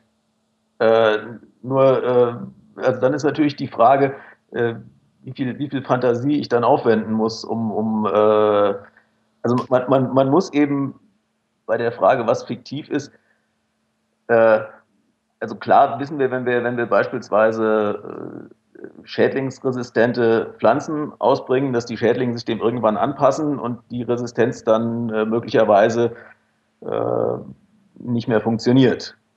Nur das Problem, was dann auftritt, ist eben das gleiche, was man vorher hatte. Dann muss man eben wieder die normalen Pflanzenschutzmittel verwenden. Aber man hatte eben 20, 30 Jahre lang, das hat man sie eben nicht verwenden müssen. Also das, äh, das, das, ist ja, das sind ja die eigentlich realistischen Risiken, mit denen man da zu tun hat. Also dass, dass ein Risiko, das von einem, einem äh, schädlingsresistenten Raps oder Mais ausgeht, äh, irgendwie terminal wäre, äh, finde ich dann schon relativ absurd. Also du möchtest den Angriff der Killertomaten in die absolute äh, Unwahrscheinlichkeit verbannen. Also den, den Angriff der Killertomaten auf, aufgrund ähm, einer, einer schädlingsresistenten oder einer, einer äh, herbizidresistenten Kulturpflanze ganz, ganz sicher. Die meisten dieser Kulturpflanzen sind ja so, dass sie, dass sie äh, nicht mal lebensfähig sind, wenn sie aus, dem, aus ihrem geschützten äh, Umfeld rauskommen. Also aus, aus, aus äh, dass sie von anderen Pflanzen einfach überwuchert werden. Das ist halt genau das, das Thema, was, was du ansprichst, Sebastian. Eben die, genau dieses Vorsichtsprinzip und aus der Unsicherheit kommt man eben auch nicht raus, sondern das ist dann eben auch wieder was, was dann, äh, äh, sei es individuell, sei es, sei es gesellschaftlich, politisch vermittelt ist, eben auch, okay, wo ziehe ich die Grenze? Also, ähm, wo ich sage, ähm, nee, ähm, das ist mir jetzt zu unsicher, das fasse fass ich erst gar nicht weiter an, was natürlich im Extrem dazu führt, dass es überhaupt keinen Fortschritt mehr gibt. Ähm, und irgendwo muss ich natürlich diese Grenze ziehen. Ne? Und äh, es gibt, gibt, eben auch diverse Beispiele an manchen Stellen, wo man sagt, okay, das ist vielleicht ein bisschen, äh, bisschen, bisschen früh gezogen oder eben auch Dinge, die dann im Laufe der Zeit revidiert werden und man anfängt, oh, das könnte höchst gefährlich sein. Und dann wird dann irgendwie an bestimmten Stellen wird dann eben nochmal, äh, werden nochmal zusätzliche Daten besorgt und irgendwann stellt man fest, hm, nee, eigentlich sehr unwahrscheinlich. Also äh, können wir, können wir ein bisschen, ich will jetzt nicht sagen unvorsichtig, können wir ein bisschen freigebiger damit äh, mit vorgehen. Aber diese Frage so, ne, die absolute Sicherheit gibt es halt sehr selten. Und ähm, insofern kommst du aus dieser Unsicherheitsnummer nicht raus. Hm? Wenn man natürlich sich an den falschen Risiken hochzieht, ja. äh, verliert man möglicherweise die realistischen Risiken, also wie beispielsweise das Problem, dass Schädlingsresistenzen, die man äh, künstlich erzeugt hat, möglicherweise äh, von den Schädlingen irgendwann umgangen werden oder sowas. Äh, das verliert man ja aus dem Auge. Ja? Also letztlich wird gar nicht die Diskussion über das geführt, worüber man eigentlich diskutieren müsste, weil man über etwas äh, diskutiert, was äh, eigentlich unrealistisch ist. Mhm. Aber lass uns, lass uns doch mal auf, das, äh, auf ein Thema kommen, ähm, weil, weil da würde ich gerne drüber diskutieren, weil da habe ich mich nur bedingt vorbereitet. Ich weiß aber, dass, dass, dass du da äh, dich vorbereitet hast, wenn Holm wird da sicherlich auch noch ein, zwei Sätze zu sagen können, weil du musst ja auch irgendwann gleich losholmen. Äh, das Thema Atomenergie ähm, wo es Menschen gibt, die sagen, Atomenergie ist halt extrem sicher. Atomenergie ist relativ günstig äh, in Relation zu anderen äh, Energieformen. Aber ähm, wenn ich jetzt mir mein Leben so betrachte, äh, dann habe ich zwei Beispiele dafür erlebt, dass Atomenergie überhaupt gar nicht sicher ist. Denn Tschernobyl, da ist es mächtig schief gegangen und jetzt äh, neuerdings äh, in äh, Fukushima hat es auch nicht so prima funktioniert und die Aus Auswirkungen der Probleme, die dort auftraten, waren in beiden Fällen zunächst mal in der Wahrnehmung verheerend. Wie passt das dazu, dass es immer noch Menschen gibt, die sagen, naja, Atomenergie ist aber eigentlich total sicher? Okay, dann will ich an der Stelle mal provozieren und sagen, ähm, wie viele Menschen sind durch den Reaktorunfall oder werden auch der Statistik nach durch Radioaktivität an dem Reaktorunfall in Fukushima ums Leben kommen und wie viele Menschen sind bei dem eigentlich passierten Tsunami und Erdbeben ums Leben gekommen? Da redet komischerweise in dem Zusammenhang keiner mehr drüber. Welches von beiden war nochmal Natur und welches war menscheninduziert? Genau, das ist nämlich genau auch ein Problem bei Risiken, ähm, nämlich genau einer der Faktoren, dass wir, ne, so von wegen naturalistischer Fehlschluss, ja, ne, auch so ein bisschen bei den Impfungen, so, ja, was natürlich ist und das, was von Menschenhand ist, wir, wir betrachten immer das, was irgendwie von Menschenhand ist oder was künstlich ist in irgendeiner Art und Weise, ist uns immer schon mal suspekt. Da spielt mit Sicherheit auch das Thema verstehen wir nicht ganz oder ne, oder in wessen Hand ist das? Auch ein schöner Hinweis gerade noch im Chat, so, ne, man muss auch unterscheiden, so Monsanto böse, Gentechnik böse. Ja, Moment mal, also ne, Gentechnik objektiv betrachten oder Wirtschaftsunternehmen und deren, äh, deren Geschäftspraktiken betrachten, sind halt auch nochmal zwei verschiedene Paar Schuhe, aber das schmeißen wir halt auch gerne zusammen, weil wir einfach sagen, wir vertrauen denen nicht, die das machen. Ne? Also ich würde zum Beispiel auch, ne, genau in dem Beispiel, wenn man sich die, die, ähm, die Informationspolitik der japanischen Regierung und der Verantwortlichen auch bei der, da anschaut, äh, würde ich auch nachvollziehen und sagen, so, äh, also ne, denen dazu vertrauen, irgendwie äh, so eine Situation im Griff zu haben und ordentlich irgendwie damit umzugehen. Da ist auch gerade im Nach Nachgang einiges schiefgelaufen. Würde ich auch nicht so sehen. Ähm, du, hast, du hast mal ein Argument, Sven, äh, sehr schön in eine andere Richtung gelenkt, als es intendiert war. Ähm, was ich eigentlich meinte, ist, dass wir uns vor dem, was du naturalistische Fehlschläge nennst, äh, zu, äh, ja, Katastrophen, naturalistische Katastrophen, wie so ein Tsunami, so ein Erdbeben, da können wir uns nur sehr eingeschränkt vor schützen, zumindest vor einem Erdbeben. äh, da ist mir keine Technik bekannt, sich vor einem Erdbeben, äh, vor der Existenz eines Erdbebens zu schützen. So. Äh, hingegen, was Kernkraft angeht, ist es ja eine Sache, die ich erst über äh, eine gewisse Population bringe.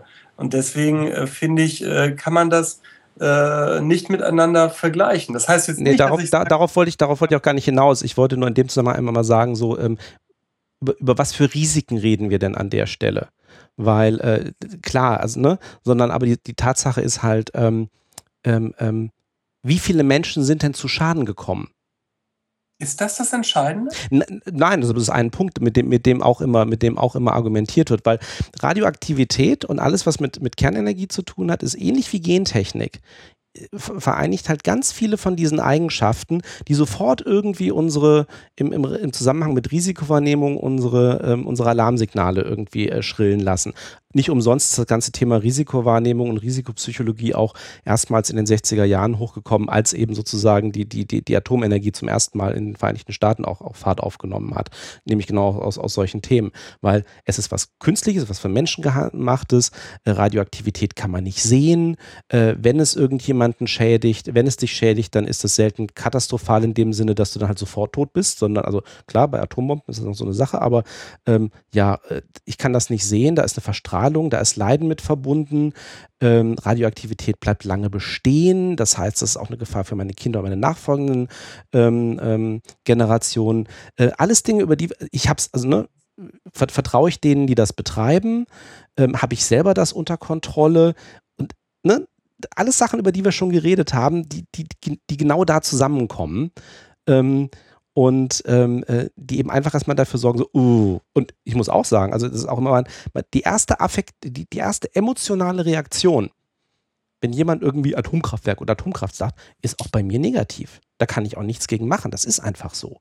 Ne? Ich kann mittlerweile, weil ich eben seit zehn Jahren irgendwie in dem Umfeld arbeite und eben auch ein bisschen mehr weiß mich eben auch mit der Psychologie beschäftigt habe, ich, ich kann manche Sachen auch wiederum anders einschätzen, aber trotzdem, es ändert nichts an meiner emotionalen, ersten emotionalen Reaktion, was das Thema angeht. Für mich bleibt aber auch das Faktum nicht äh, verändert. Und zwar speist sich das aus einer ganz anderen äh, Quelle. Ich finde find deine Sicht sehr spannend, weil sie nachvollziehbar äh, ist, aber aus meiner Sicht äh, falsch. Ähm, es geht doch darum, was du gerade richtig sagtest, es geht um Vertrauen. Es geht darum, vertraue ich einem Wirtschaftsunternehmen XY. Ne? So. Wenn ich mitbekomme, dass dieses Wirtschaftsunternehmen die Ressourcen hätte, um über Jahrhunderte und Jahrtausende etwas Schädliches zu wirken, dann möchte ich genau wissen, dass ich diesem Unternehmen vertrauen kann. Ne? So, das heißt, meine Maßstäbe sind da deutlich höher an einen äh, Kernkraftwerkbetreiber als an jemanden, der Klappstühle herstellt. Jetzt reden wir aber über den Betreiber und nicht über die Technologie. Ja, genau. Das ist richtig. Wir reden, wir, wir reden wieder über Monsanto und nicht über die Gentechnik. Ja, völlig. Habe ich verstanden, Sven, weiß ich. Würdest du mir da zustimmen? Was, äh, dass, man, dass, man, dass man in solchen Fällen höhere Maßstäbe als, als Person ja. anlegt an denjenigen, der das macht, weil ich weniger darüber weiß und weil es weil, mir gefährlicher vorkommt. Nein, nein, nein, nein das habe ich nicht gesagt, weil man nicht, nicht weil man äh, weniger darüber weiß, sondern weil eine, die, die, die, die, das Potenz, die potenzielle Gefahr bei einem Kernkraftwerk eine höhere ist als bei einem Klappstuhl. Ja, wobei ein Klappstuhl ist jetzt. Ähm, ist, ist die Gefahr größer bei einem Kernkraftwerk als bei einem Kohlekraftwerk? Also äh, nimm, nimm, nimm, mal was anderes als Vergleich. Nimm mal einen Autohersteller als Vergleich. Mhm. Äh, Stimmt. Die, die Gefahr für das Individuum meines Erachtens, wenn der Autohersteller was falsch macht, ist wesentlich höher, äh, als wenn der Kernkraftwerksbetreiber was falsch macht davon ab, sterben ja viel mehr Leute im Straßenverkehr jeden Tag überall als durch Atomkraftwerke. Aber nicht nur dauernd Todeszahlen auf, Freunde. Darum geht es mir doch gar nicht. Es geht um die Langfristigkeit und um die Nachhaltigkeit. Ja, aber da, da ist das Atomkraft, ein Thema.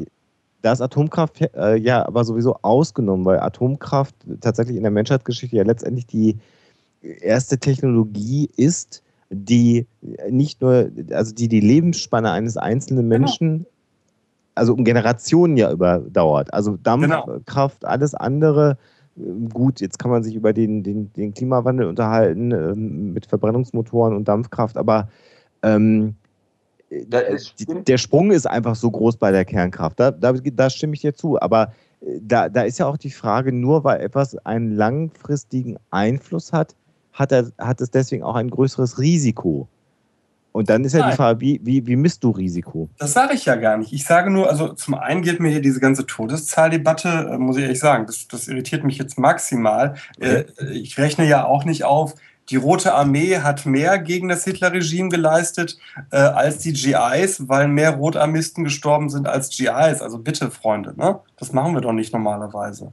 Nein, ja, aber dann, dann. Wie argumentierst du? Ja. Also dann, dann operationalisier mal Risiko in deinem Verständnis für uns, dass ich das nachvollziehe. Risiko ist für mich die, ähm, die Manipulierbarkeit äh, oder anders. Die, die Fristigkeit ist für mich äh, ein entscheidender Aspekt bei der Kernkraft. Wenn etwas schief läuft, kann ich in welchem Zeitraum oder wie lange braucht es dann, bis die Auswirkungen des Fehlers wieder nicht mehr sichtbar sind. Auswirkungen worauf? Weil, worüber du ja implizit sprichst, und deswegen kommen wir auch immer genau auf, auf diese Sachen, ist ja, wo du von dir ausgehst, ist, der, der Kern, äh, Kernkraftbetreiber baut Mist, ähm, ja. da wird irgendwas Radioaktives produziert, was irgendwie ein paar tausend Jahre lang strahlt und das hat negative Auswirkungen auf Menschen oder die Umwelt. Richtig. Ja, womit, wo, woran, woran machst du denn die negativen Auswirkungen fest? Das, das ist genau mein Thema, also, ne, weil ähm, jedes Jahr sterben, ja. ich bin auch wieder dabei, nachweislich Zehntausende Menschen allein an den Folgen von äh, den, den Emissionen von Kohlekraftwerken. Wenn ich das gegenübersetze mit, mit, der, mit, mit den potenziellen oder auch bisher den realen Auswirkungen von Kernenergie oder von Radioaktivität. Aber Sven, ne? du bist doch jemand, der, also ich, ich, heute äh, kenne ich dich ein Stück weit nicht wieder. Du bist doch jemand, der auch rhetorisch geschult ist. Und du weißt auch, dass dieses Tu Quoque-Argument äh, eine Fallacy ist. So. Und genau das machst du gerade schon wieder. Nein, nein, nein. aber auch. Es ist, es ist kein Tu Quoque, es, ist, es sind schlichtweg Alternativen, weil irgendwoher ja. die Energie hat. Aber entweder vom einen. Moment, Moment. Wir, wir, das ist okay. Dann nehmt ihr vielleicht den zweiten Schritt vom ersten hinweg. Also der erste Schritt muss eine Betrachtung alleine für die Kernkraft und äh, sein unabhängig von irgendwelchen Alternativen. Wo, woran machst du die negativen Auswirkungen fest? Das haben wir immer genau. verstanden. Okay, genau. Das habe ich auch bisher nicht gesagt. Da hast du mhm. völlig recht. Äh, so, für mich wären negative Auswirkungen ähm, beispielsweise solche Sachen, dass ich sage, ich kann über einen Zeitraum X beispielsweise in Tschernobyl und Umgebung nicht wohnen oder einfach essen, was dort angebaut wurde. Du kannst oder das schon. Du kannst das schon, klar.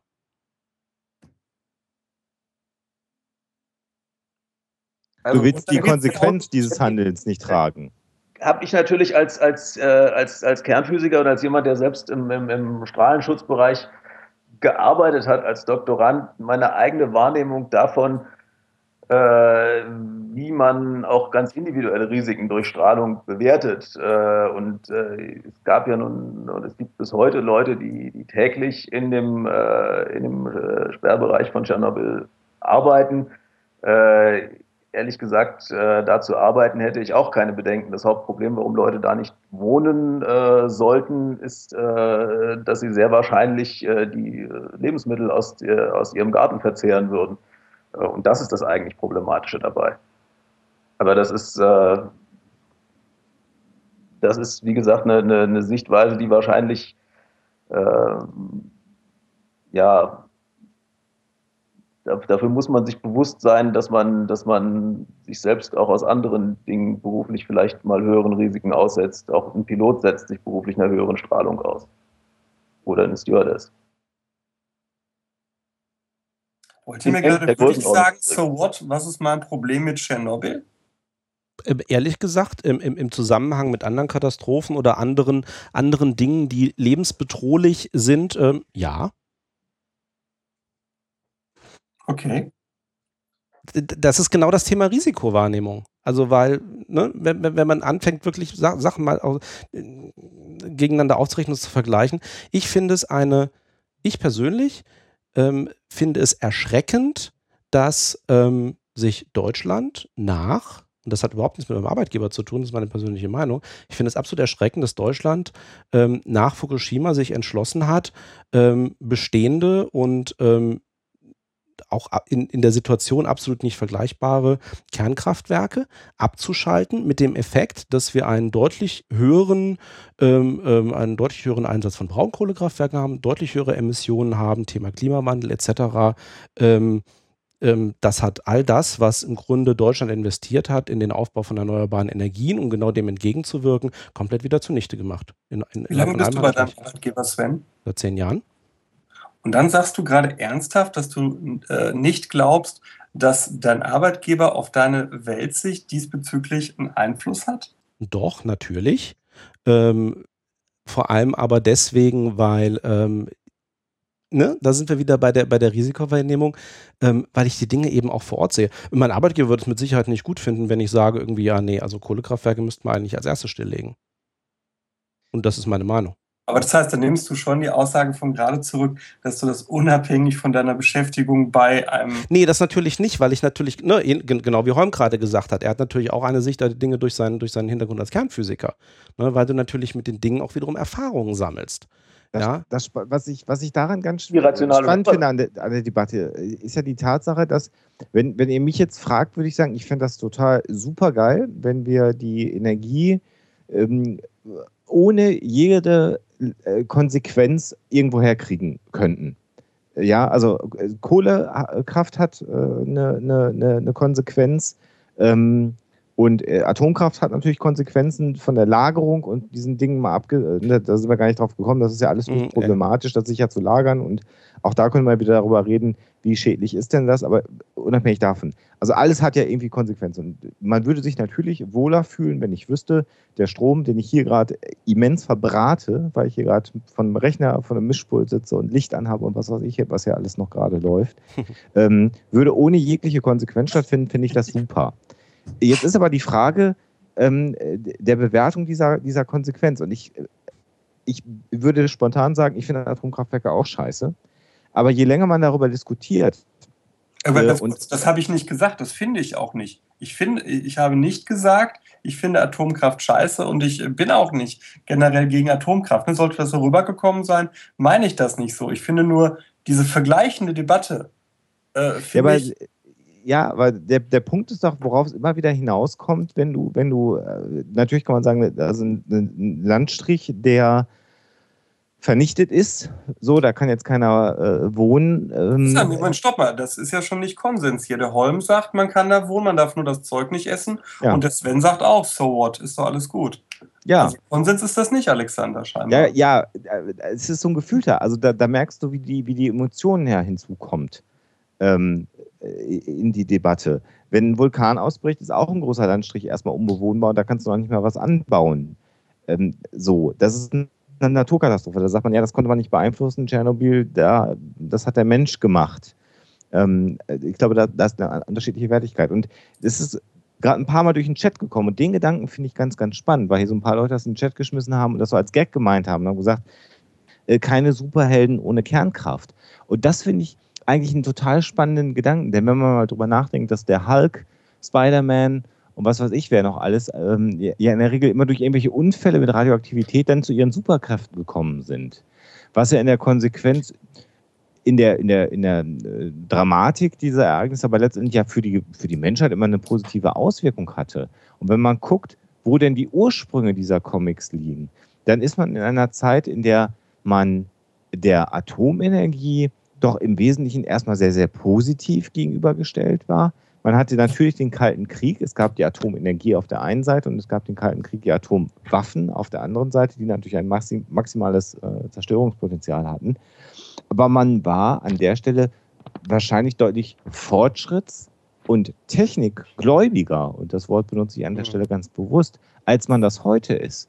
Und ah, nee, nee, Entschuldige, also da, also Psychologie der Superhelden, ähm, da bist du jetzt gerade, hm, wenn du dir die Horrorfilme, die Science Fiction aus der Zeit anguckst, also da, da, da bist du in einer ganz anderen, ähm, also die Godzilla. Superhelden und die Horrorfilme und die Science Fiction nehmen natürlich zeitgemäße Motive auf. Ja. Und dementsprechend hast du natürlich die Kernenergie äh, als Thema in den 60ern sowohl für Schreckensszenarien, Godzilla etc., Ja. als auch für positive Szenarien. Ähm, da gibt es auch 101 Veröffentlichungen zu. Daraus eine, eine positive, eine, eine Technik-Affinität zu sehen, da wäre ich jetzt echt vorsichtig. Das sollen Ich mach's- Soziologen äh, analysieren. Ja, Ich muss, ich muss aber relativ einfach. Szenarien. Die, Darf- Entschuldigung. Dazwischen grätschen, äh, Schreckensszenarien, äh, darf ich mich verabschieden. Also, ja, genau, stimmt. Wollte ich Ach je. Holm. Sorry, jetzt habe ich ganz schlechtes Gewissen, Holm, weil Sven und ich jetzt hier äh, uns gegenseitig debattiert haben und dich ein bisschen, oh nein, das wollte ich nicht. Kein Problem. Ich äh, wollte mich nur Genau. Zeitliche, zeitliche Begrenzungen ordnungsgemäß verabschieden und nicht einfach aus der Sendung entscheiden. Holm, vielen Dank, dass du dir die Zeit genommen hast und dass du natürlich äh, in unserer wüsten Debatte, die wir drei hier hatten, ähm, zumindest also das ein oder andere rationale Argument nochmal auch eingebracht hast. Und ich meine, du beschäftigst dich jeden Tag auch, mit auch Risiko. einige sehr emotionale und sehr subjektive. Das, das gehört zum Thema. Das ist deine Bewertung, das darf ich natürlich nicht machen an der Stelle. Aber vielen Dank, dass du dir die Zeit genommen hast und wir sehen uns ja in nicht allzu langer Zeit in, in München. Genau. Auf alle Fälle. Ich freue mich drauf. Alles, Ich Alles auch. klar. Vielen Dank. Schönen Abend. Jo, Ja. tschüss. Tschüss. Können wir eine Pipi-Pause machen? Ja, wenn das. Oh ja, ich habe ah, ich hab noch ein schönes Pausenlied. Ich hab noch ein schönes Pausenlied. Äh, hört ihr mich noch? Ah. Hallo? Ja, Hallo? hallo? können wir machen. Können wir eine Pipi-Pause machen? Ja, wir machen eine Pipi-Pause. Ich habe auch noch ein schönes Lied, weil wir die ganze Zeit auch über so äh, Emotionen auf der anderen Seite reden, Statistik und objektive Wahrnehmung auf der anderen Seite. Tim. Killing in the Name of. Und Nein. ich bin noch nicht, ich bin noch nicht fertig mit Sebastian und den Superhelden. Da sage ich nicht. Das, da, kommen, da kommen wir gleich drauf. Superhelden passt, pa, pa, passt auch dann gut zum Rausschmeißer am Schluss. Nein, ähm, Tim Minchin, fünf Minuten.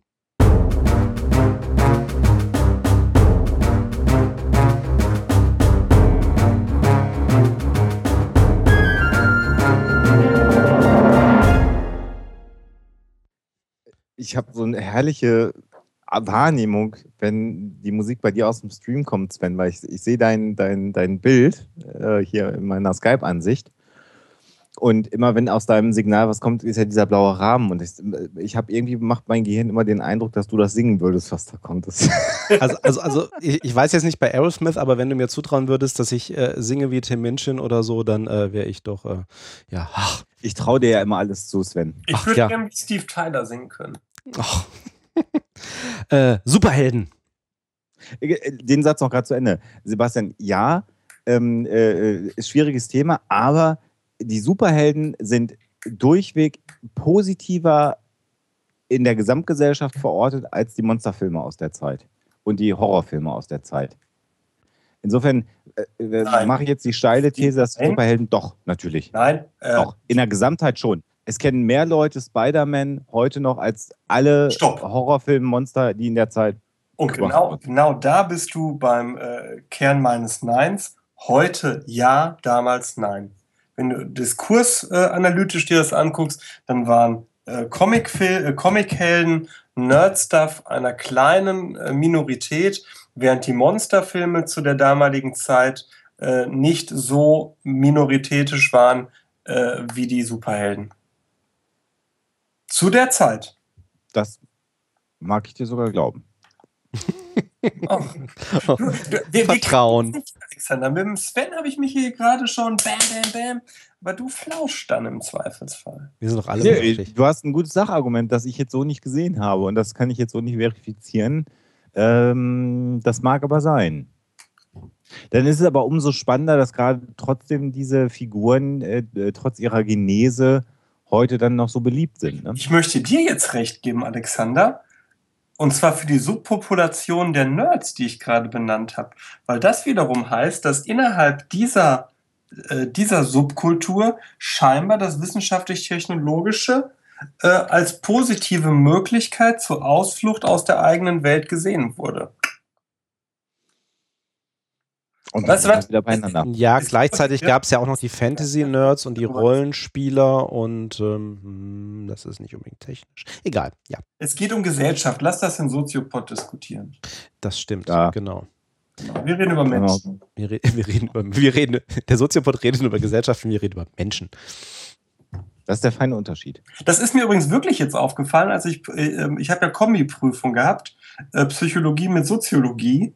Und da ist mir wieder aufgefallen, wie unglaublich uninteressant ich Soziologie finde. Weil sie beschäftigen sich weder mit der Menschheit als Gesamte, noch mit dem Leben zwischen Mensch und Mensch, sondern mit sowas Gesellschaft. Also ich bin jedes, also ich war da nach der Prüfung wieder total happy, äh, dass ich Psychologe bin. Tja, jedem das seine. Ja. Oh, ganz böser Spruch, ne? Ach so, ja, ach herrje, ja. Ja, ja, ja. Jedem das seine. Ei, Äh, wo ei, war das denn? Ähm, Der Rotlauf. wo hing der denn? Was? Wie? Wie? Was habe ich jetzt schon wieder gesagt? Ganz normaler Satz. das Seine hing über einem KZ. Komm mal in die Nazi-Schiene wegen dir, Rotlaus. Ach, Hitler. Deutschland. Ähm, Schlimmer Verdacht, war Hitler ein Nazi? Eines der geilsten Titanic-Cover aller Zeiten. Ja, das gab schon. So gewünscht, dass der Spiegel das nachgedruckt hätte und dann genommen. und dann kommt raus, der Postiljon hat es in die Welt gesetzt. Ach, ja. Das wäre eine schöne Nummer. Äh, Äh, Sebastian, du willst was loswerden, ne? Ich ich will was loswerden. Und zwar äh, habe ich nicht nur Liebe, Flausch und Gleichberechtigung für alle Menschen da draußen, sondern ich habe auch noch äh, einige Objekte, die mir mein äh, in einem anderen Podcast hochgeschätzter Mitpodcaster, äh, der Rio, geschenkt hat. Äh, ich möchte das eine nennen, das Set Pferd. Äh, Ich habe das gerade mal in den Chat geschmissen. Diejenigen, die hier mitchatten, können es sehen. Einmal das Set Pferd, bestehend aus einem äh, kupferstichartigem, wahrscheinlich Vollbleiteller, in das ein Pferd reingestanzt ist und das andere aus feinstem, ich denke, Ruhrgebietsplastik. Äh, Made in West Germany steht da drauf, auch mit zwei Pferdeköpfen. Das ist das Set Pferd, wie ich es nenne. Und das andere ist äh, Das, das sieht so furchtbar aus, liebe Hörer. Ist das Set Uhr. Das Set Uhr besteht, äh, wie der Name nahelegt, aus einem äh, urartigen, äh, holzähnlichem, ich denke, das wird auch Plastik sein, Ständer, nee, es ist tatsächlich Holz. Und darin eingebettet sind sechs Untersetzer, die man, so man zum Beispiel eine Laube hat, äh, problemlos dort deponieren kann, um von den Kollegen ausgelacht zu werden. Diese Untersetzer haben eine alle nach unten abgesetzten äh, Ausschnitt von der Tiefe von ungefähr, ich möchte jetzt mal sagen, Pi mal Daumen zwei Millimeter, belegt mit feinstem Kork, in diesen Kork eingelassen. Ich denke, das werden von chinesischen Kindern gemalt sein. Äh, ein Ziffernblatt einer Uhr, auf der es äh, warum auch immer vier nach fünf ist. Beides möchte ich verlosen, getrennt. Äh, und zwar ganz altmodisch. Äh, das kriegt derjenige geschickt oder diejenige oder dasjenige, wie auch immer ihr euch fühlt, die mir den schönsten oder das oder der mir den schönsten Brief schickt, warum ich das Pferdeset oder das Uhrenset verdiene. Diesen Brief bitte schicken an Sebastian Bartoschek, Bochumer Straße 131 in 45661 Recklinghausen. Der schönste Brief wird dann natürlich auch veröffentlicht und äh, es entstehen euch keine Portokosten. Ich schicke euch das zu. äh, Einsendeschluss? Äh, Einsendeschluss ist, sobald ich beschlossen habe, dass der schönste Brief gerade vorliegt. Also seht zu. äh, es entstehen natürlich schon Portokosten, weil du willst, dass sie dir Briefe schicken. Ja, genau. Also genau. Aber, aber für, diese, für diese einmalig 60 Cent einfaches Briefporto bekommen sie dann auf jeden Fall. Ne? Nicht auf jeden Fall. Nee, also so. für den schönsten Brief, der kriegt dann, ja. Genau. Und jeder Brief hat einen Platz in meinem Herzen. Hm. Und äh, veröffentlicht, also da würde ich dann schon sagen, weil es im Psychotalk ist, äh, wird der Brief dann hier im Psychotalk von dir verlesen. Sehr also die gern. beiden, die beiden Briefe. Ja. Ja. Sind ja zwei dann.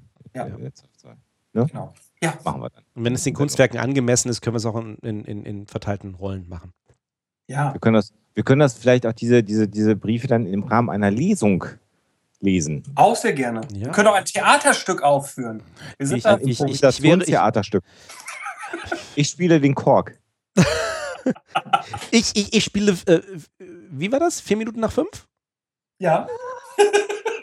so. Sven ist die Uhrzeit und ich bin der Kork. Das wird großartig. Und Jens verlegt es. Ich sehe das so schon kommen. genau.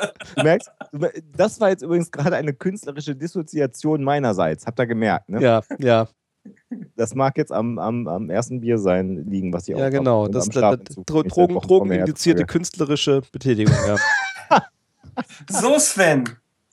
Alte Atom. Äh, äh, äh, Laos, äh, Lobby. alte wie heißt die? Lobbymaus. Atomborg. Atomborg. Du bist eine Atomborg-Drohne. Sven ist Lobbyist. Haben Nein, wir nein. gelernt heute. Nein, ich bin, Oh, das tut ihm, oh, ich, das ist, das ist, das tut mir echt weh. Ich möchte darauf hinweisen, nicht. ich arbeite, ich arbeite nicht in der externen Kommunikation, ja, ich arbeite in der internen Kommunikation. Überzeugt eure eigenen Leute, dass das, was ihr macht, gut ist. Das war jetzt aber dein Bewerbungsgespräch für die externe Kommunikation. Das können wir an der Stelle. ja, nein, nein. Ähm, nein. Das sind politische Entscheidungen, die respektieren wir. Oh. Oh. Wenn der Wähler entscheidet, äh, dann entscheidet der Wähler, wie er entscheidet. Genau. Und wenn er entschieden hat, dann hat er entschieden. Ähm, ich wollte tatsächlich zum, zum, zum, zum Thema, wir sind ja der Psychotalk. Ähm, wie gesagt, ich, ich, ich hatte mal, ich will nicht sagen, diesen Fehler gemacht, aber ich habe tatsächlich mal angefangen, mir das Thema Risikowahrnehmung aus, aus psychologischer Sicht mal so ähm, anzuschauen. Und viele von den Themen haben wir auch schon angesprochen. Ähm, und ähm, äh, ich möchte an der Stelle so mal so zwei, drei Namen und auch äh, Bücher empfehlen. Ähm, eine Sache, die mir populärwissenschaftlich extrem gut gefallen hat, ist, ist ein Buch von einem amerikanischen Journalisten, David Ropake. Hast du Ähm, ich- von das Buch von Sebastian? Na.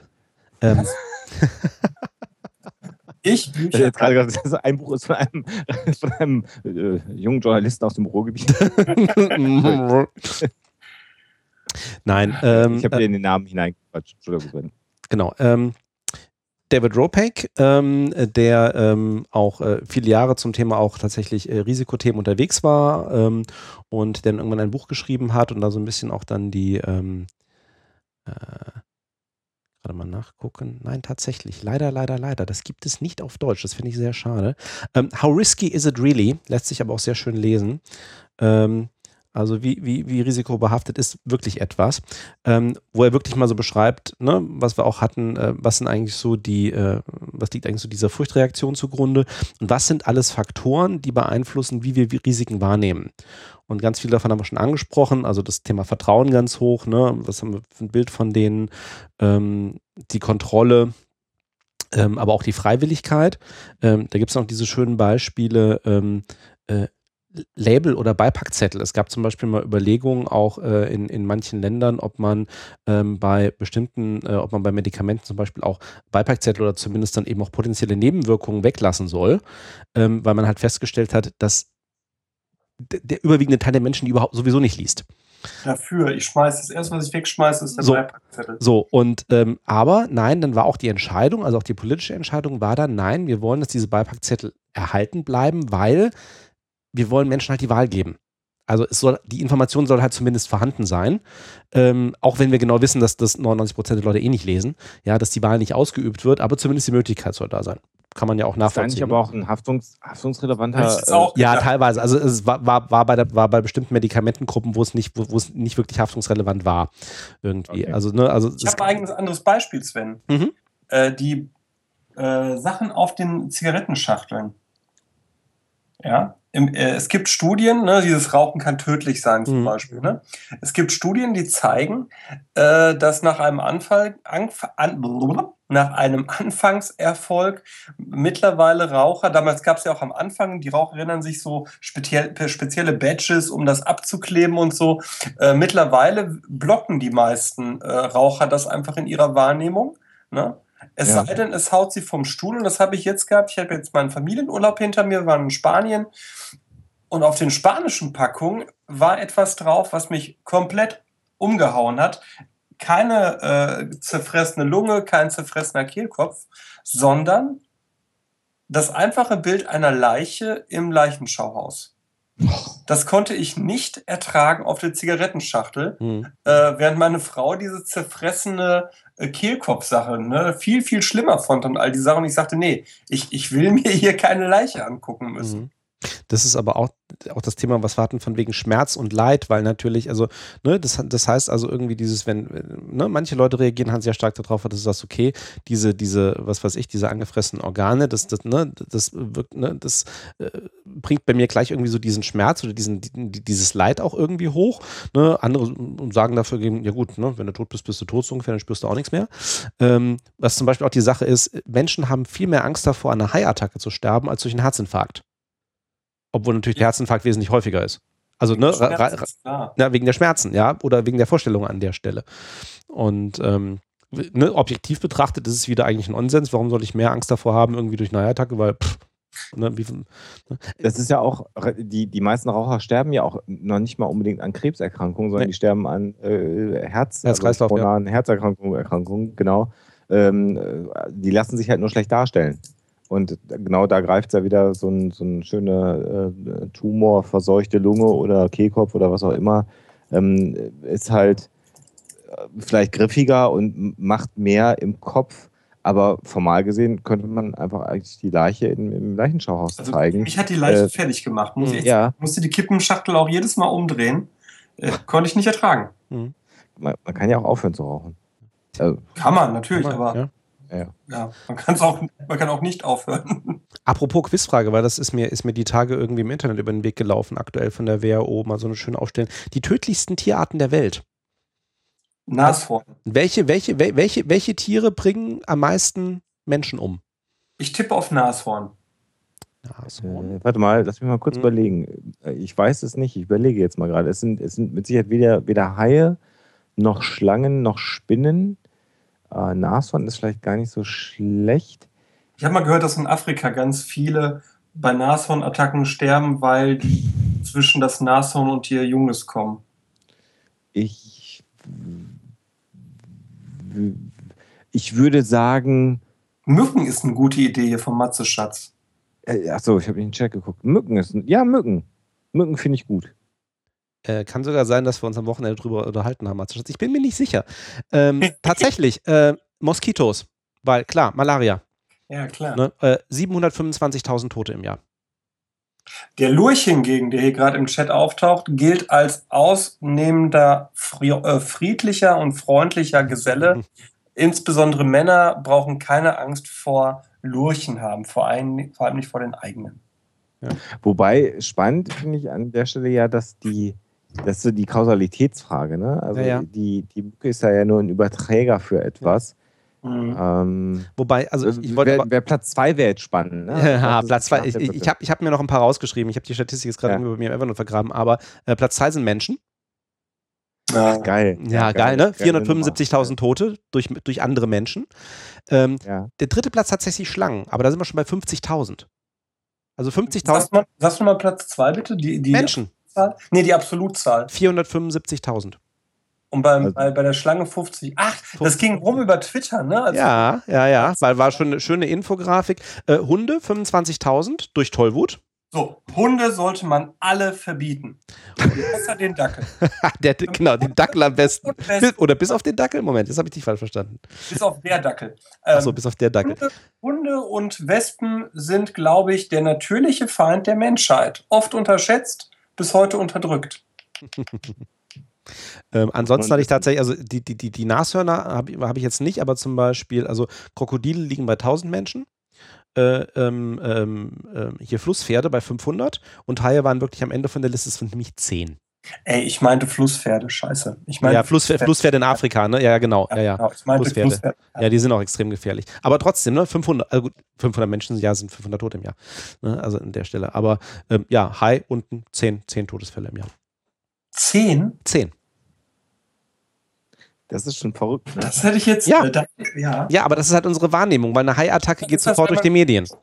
Oder schützt man sich vielleicht auch mehr vor? Ja, vor allem auch, wie, wie, wie, wie viele Menschen gehen denn irgendwo überhaupt ins Wasser?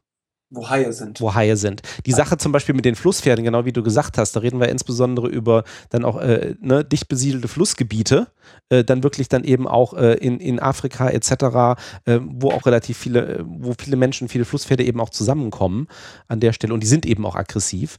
Ja, aber Haie, also ne, dass mal irgendwie ein Schwimmer, ein Taucher irgendwie dann in Küstennähe von einem Hai wirklich dann getötet wird, äh, passiert halt echt selten. Das urban. Spinnen, hast du gerade Spinnen gesagt? Nee, Spinnen Auch? hatte ich, Spinnen hatte ich gar nicht. Äh, ich äh, ich, ich suche das jetzt nochmal parallel. Ähm, aber das war so. Äh, Deadliest Animals, da haben wir es doch schon. Ähm, ich, äh, jetzt wo ich das auch gerade finde, schmeiße ich auch gleich mal den Link in den Chat.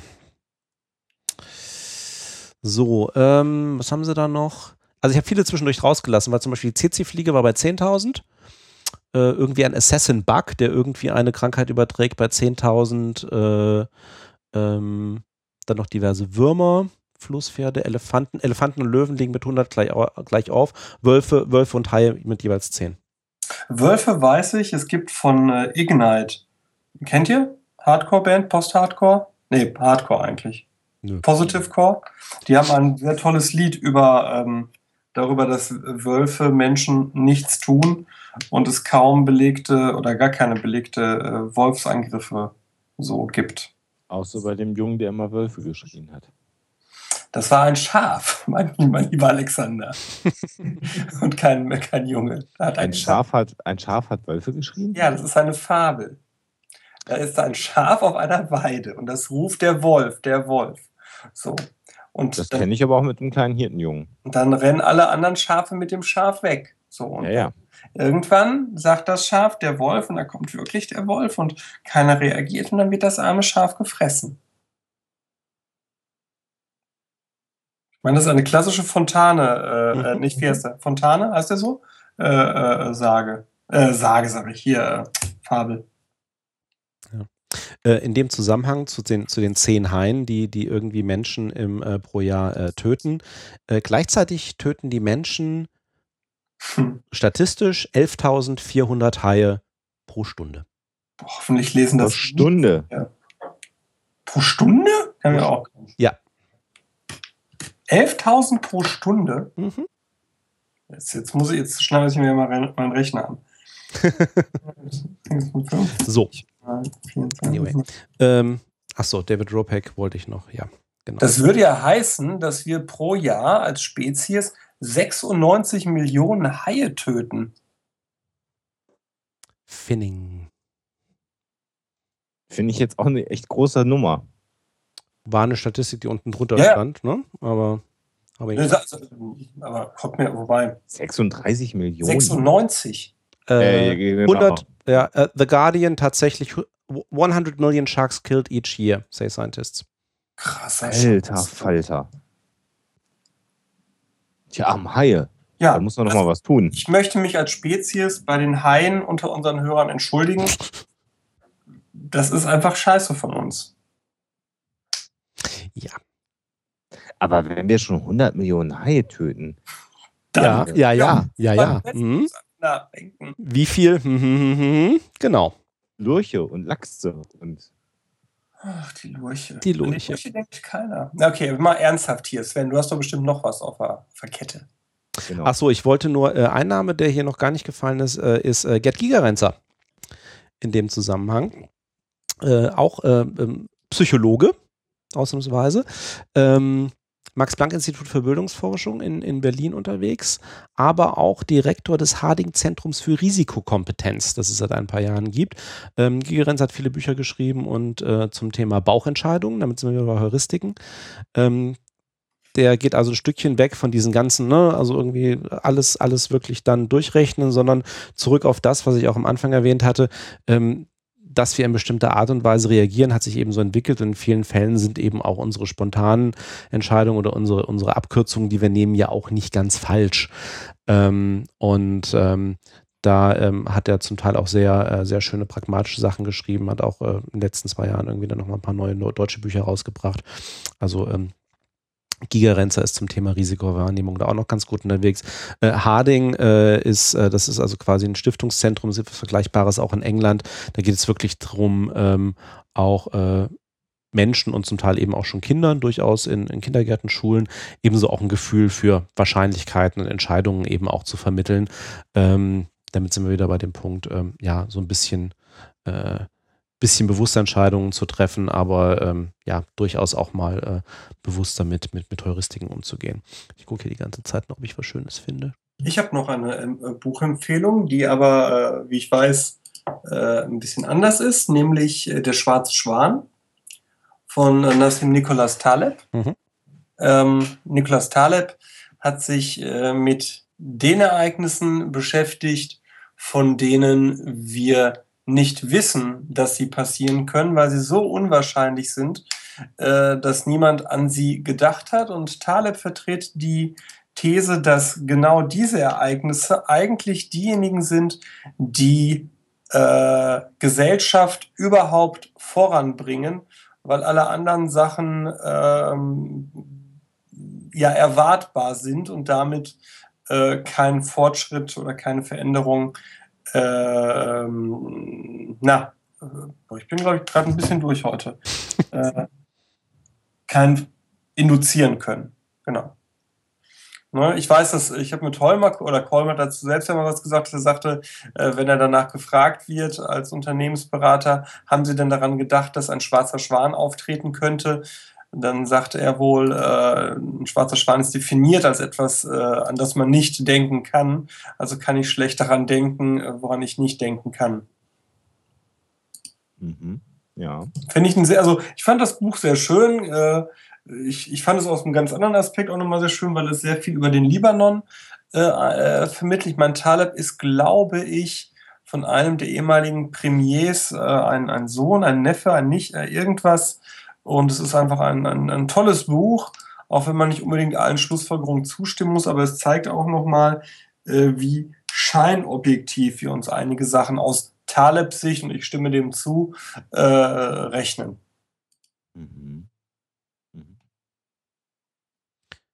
Ein allerletztes kurzes Thema habe ich noch, weil wir haben natürlich über jetzt über viel über Risikowahrnehmung gesprochen, aber natürlich über Risiko oder am Anfang irgendwie, ne, Aerosmith Living on the Edge.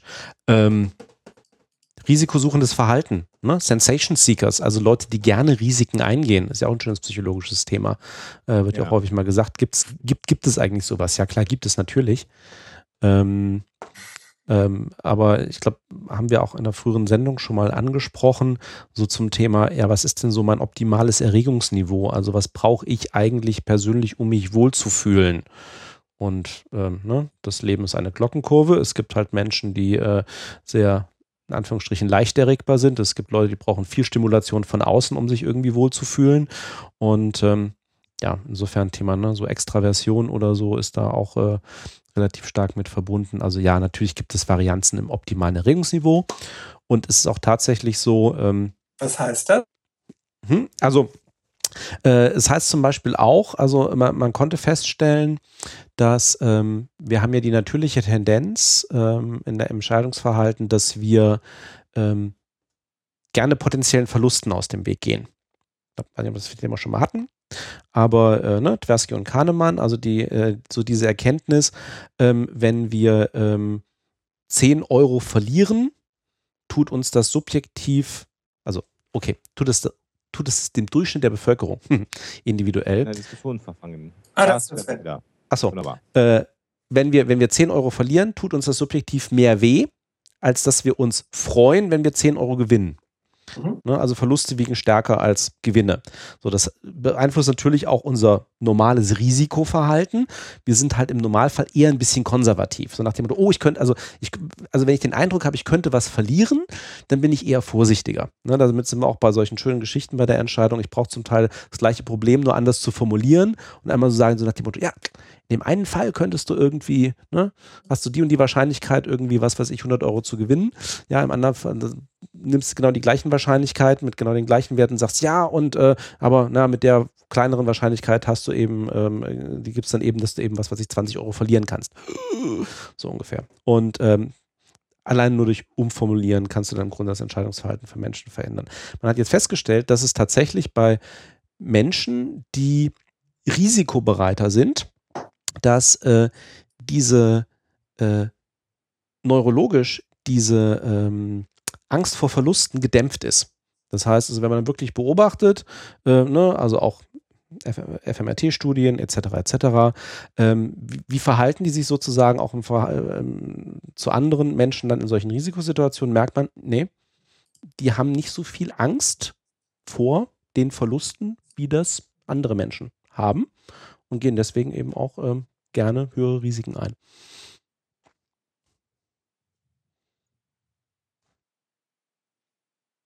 Haben wir noch was? Haben wir noch was? Ich habe jetzt so nichts. Nö. Sind wir alle leer? wir sind alle leer. Wir haben sehr ereignisreiche Wochen. Ja. Jeder für sich hinter uns. Und äh, vor uns. Vielleicht machen wir, gehen wir, gehen, genau vor uns, genau, gehen wir vielleicht auf das, was da noch kommen wird. Denn wer jetzt sagt, die drei Jungs, die sich heute Abend so schön miteinander gestritten haben, äh, wenn es um das Thema Energiegewinnung geht, der, die würde ich ja mal gerne äh, kennenlernen, der wird dazu alldieweil bald Gelegenheit haben. Denn wir alle drei sind wo? Und zwar schon heute in einer Woche, ne? Ja, genau. Mal gucken, dass wir die Sendung rechtzeitig rauskriegen, ne? Ja. Nein, ja, wir sind äh, nächste Woche in München. Genau. Alle drei an einem Ort und nicht per Skype, sondern in München auf der PodCon 2014, wo wir mit ganz vielen anderen Podcastern uns treffen im Augustinerkeller in München. Äh, ich glaube, zentraler Anlaufpunkt ist die Huxilla-Seite, huxilla.com. Da könnt ihr euch auch anmelden für das Hörertreffen. Und das wird, glaube ich, eine ziemliche Sause. Und der Sebastian hat auch diverseste Überraschungen vorbereitet. Ja, genau, genau. Da wird es was äh, geben. Für Risiko. Ja, genau. Ja. Sind, jeder kriegt ein Kernkraftwerk von Herrn Rudloff. Ja! Was leuchtet denn da so schön in dem Anhänger? Das ist Uran. Herr Putin, jetzt fahren Sie bitte weiter. Hätte der nicht einen Gastank dabei? Aber Stimmt. Ah, da muss ich mal auf Schalke genau. nachfragen.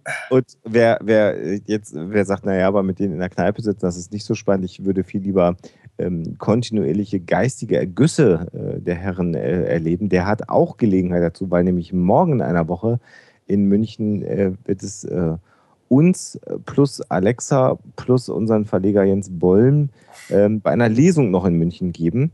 Äh, an der man noch äh, sich auch anmelden kann, auch da huxilla.com als Anmeldeseite. Und da werden wir aus diversesten Werken je nach Lust und Laune lesen. Das heißt, Viva Britannia wird sicherlich ähm, äh, Teil der Lesung sein. Wir könnten aus dem Stollbuch lesen. Sebastian, du könntest aus Gedankenwelten lesen oder du und Alexa aus dem Ghost Hunting Buch. Ähm, das also Gorilla-Büchlein habe ich auch dabei. Das Gorilla-Büchlein gibt es ja auch noch. Äh, also insofern gibt es da so einiges, äh, was theoretisch gelesen werden kann. Oder aber man stellt uns kontroverse Fragen über neue Energien. genau. Und man bringt uns ein Buch mit und dann lesen wir aus diesem vor, wenn wir Bock haben. Auch das, könnt, auch das könnten wir theoretisch tun. Nehmen wir Eintritt eigentlich bei irgendeiner der Sachen? Bei der Lesung nehmen wir keinen Eintritt, aber wir müssen Raummieter abführen und äh, da wäre es dann ganz gut, da lassen wir einen Hut rumgehen, wenn jeder ein paar, äh, ein paar wenige kleine oder auch nur einen Euro in den Hut schmeißen könnte. Wieso, wieso nehmen wir eigentlich keinen Eintritt bei der Lesung? Weil wir, Weil wir nett sind. Ist das besprochen worden? Ja. ja. Wir sind nicht alle so liberal kapitalistisch. also Sven, Sven, Sven, Sven, und ich haben das besprochen. Ah, okay. Ja, wir sind die Sozialen von uns dreien. mir, mir, liegt, tut mir leid, Brotloff, ne? Brecht. Erst kommt das Fressen, dann kommt die Moral. und äh, wer sagt, das ist mir alles viel zu weit weg und München finde ich doof, der hat halt Pech gehabt. Aber ja. es gibt demnächst wieder einen Psychotalk irgendwann, ne? Und ich werde jetzt hier gerade mal meinen. Ja, das müssen wir nochmal gucken. Ich, überlege übrigens, äh, wo ich gerade schon mal hier bin, ich kann mal ins Unreine sprechen, was in Berlin zu machen, weil ich, äh, ich muss einfach auch mal raus aus diesem Großstädtischen hier im Ruhrgebiet und werde deswegen wohl äh, Mitte äh, 18. bis äh, 21. bin ich äh, dienstlich in Berlin, äh, Juno. Äh, wenn Oder vor Leichnam. genau, äh, genau. Nächste Woche ist Vatertag, ne? Ja, Genau, ja. Äh, haben wir da was am Vatertag? Ist da eine Lesung oder sowas? äh, da ist Publikumstag. Der, der Skepfon. Also abends ist, äh, was ist dann abends? Gestern in einer Woche? Gar nichts, ne? Von Äh, uns. so, so gesetzt von uns nichts, nee. Nee, da wollten wir, ich weiß wieder, ja, ja, ja, ja, ja, ja. Konspirativ. Genau. Ansonsten kann man mir natürlich Vatertagsgeschenke gerne am äh, ähm, Freitag dann, ne? Oder Samstag erreichen. Aber nur deine Kinder. Bitte? Ja, der Kleine, der, der, der verdient ja noch nichts. Ich meine, die anderen. Von Kindergeld kann ja kein Kind leben heutzutage. Da müssen immer die Eltern draufzahlen. So sieht's aus. Ich meine, die anderen Kinder, die dann überraschend von dir irgendwie in München Ich habe das verstanden, ich habe es ignoriert. Ja, nee, ich, ich weiß. Ich wollte es nochmal dünnes, wiederholen. dünnes Eis. Also mit solchen Sprüchen wäre ich jetzt an deiner Stelle. Okay, ja, ja, ja, ja, ja, ja. Ja, an Ja. deiner ganz vorsichtig, Sven. Ganz. Okay, ja, aber äh, ja, genau. Irgendwann gibt es auch wieder Psychotalk. Ja, also angedacht ist der für den 27. Juni. Was? Tatsächlich? Der Nee, Psychotalk. wenn wäre es der 25. und wir gucken Nee. nochmal, weil. Nee, Äh, sieben, nee, Alexander hat recht, 27.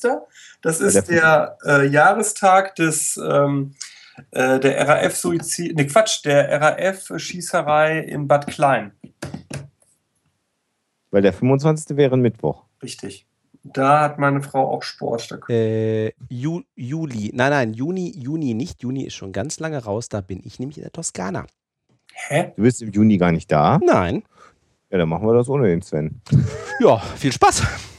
Oh, nein, das machen wir nicht. Ich weiß, wie sich das anfühlt, wenn man das auch nur spaßeshalber hört, Sven. Warte mal, dann wäre dann ja der nächste Psychotalk am 25. 25.07. Genau, das heißt, dann kann ich den 27.06. rausschmeißen hier aus meinem Kalender. Gelöscht, fertig. Jetzt kriegen die Leute auch mal so die Magic hinter der Sendung. Ja. ne? Das sind Potemkinsche Dörfer, meine lieben. Äh, wir, wir, fasern, wir fasern aus. Also dann haben wir dann quasi eine Sommerpause, ne? Eine kleine zumindest, ja. Ach Gott, ach Gott. Ach Gott, ja. Aber es machen andere ja auch, ne? ja, Ja, in der Sommerpause kann ich nur empfehlen dght.de. Da erfährt man auch, dass der durch des Jahres 2014 die Gelbbauchunke ist. Und mit dieser weltbewegenden Erkenntnis äh, verabschieden wir uns, glaube ich. Und wir sehen euch in noch. München. Genau. Oder hören euch äh, im Internet demnächst. Oder lesen euch im Internet. Yo, yo, Folks. Oder ihr uns. Auch.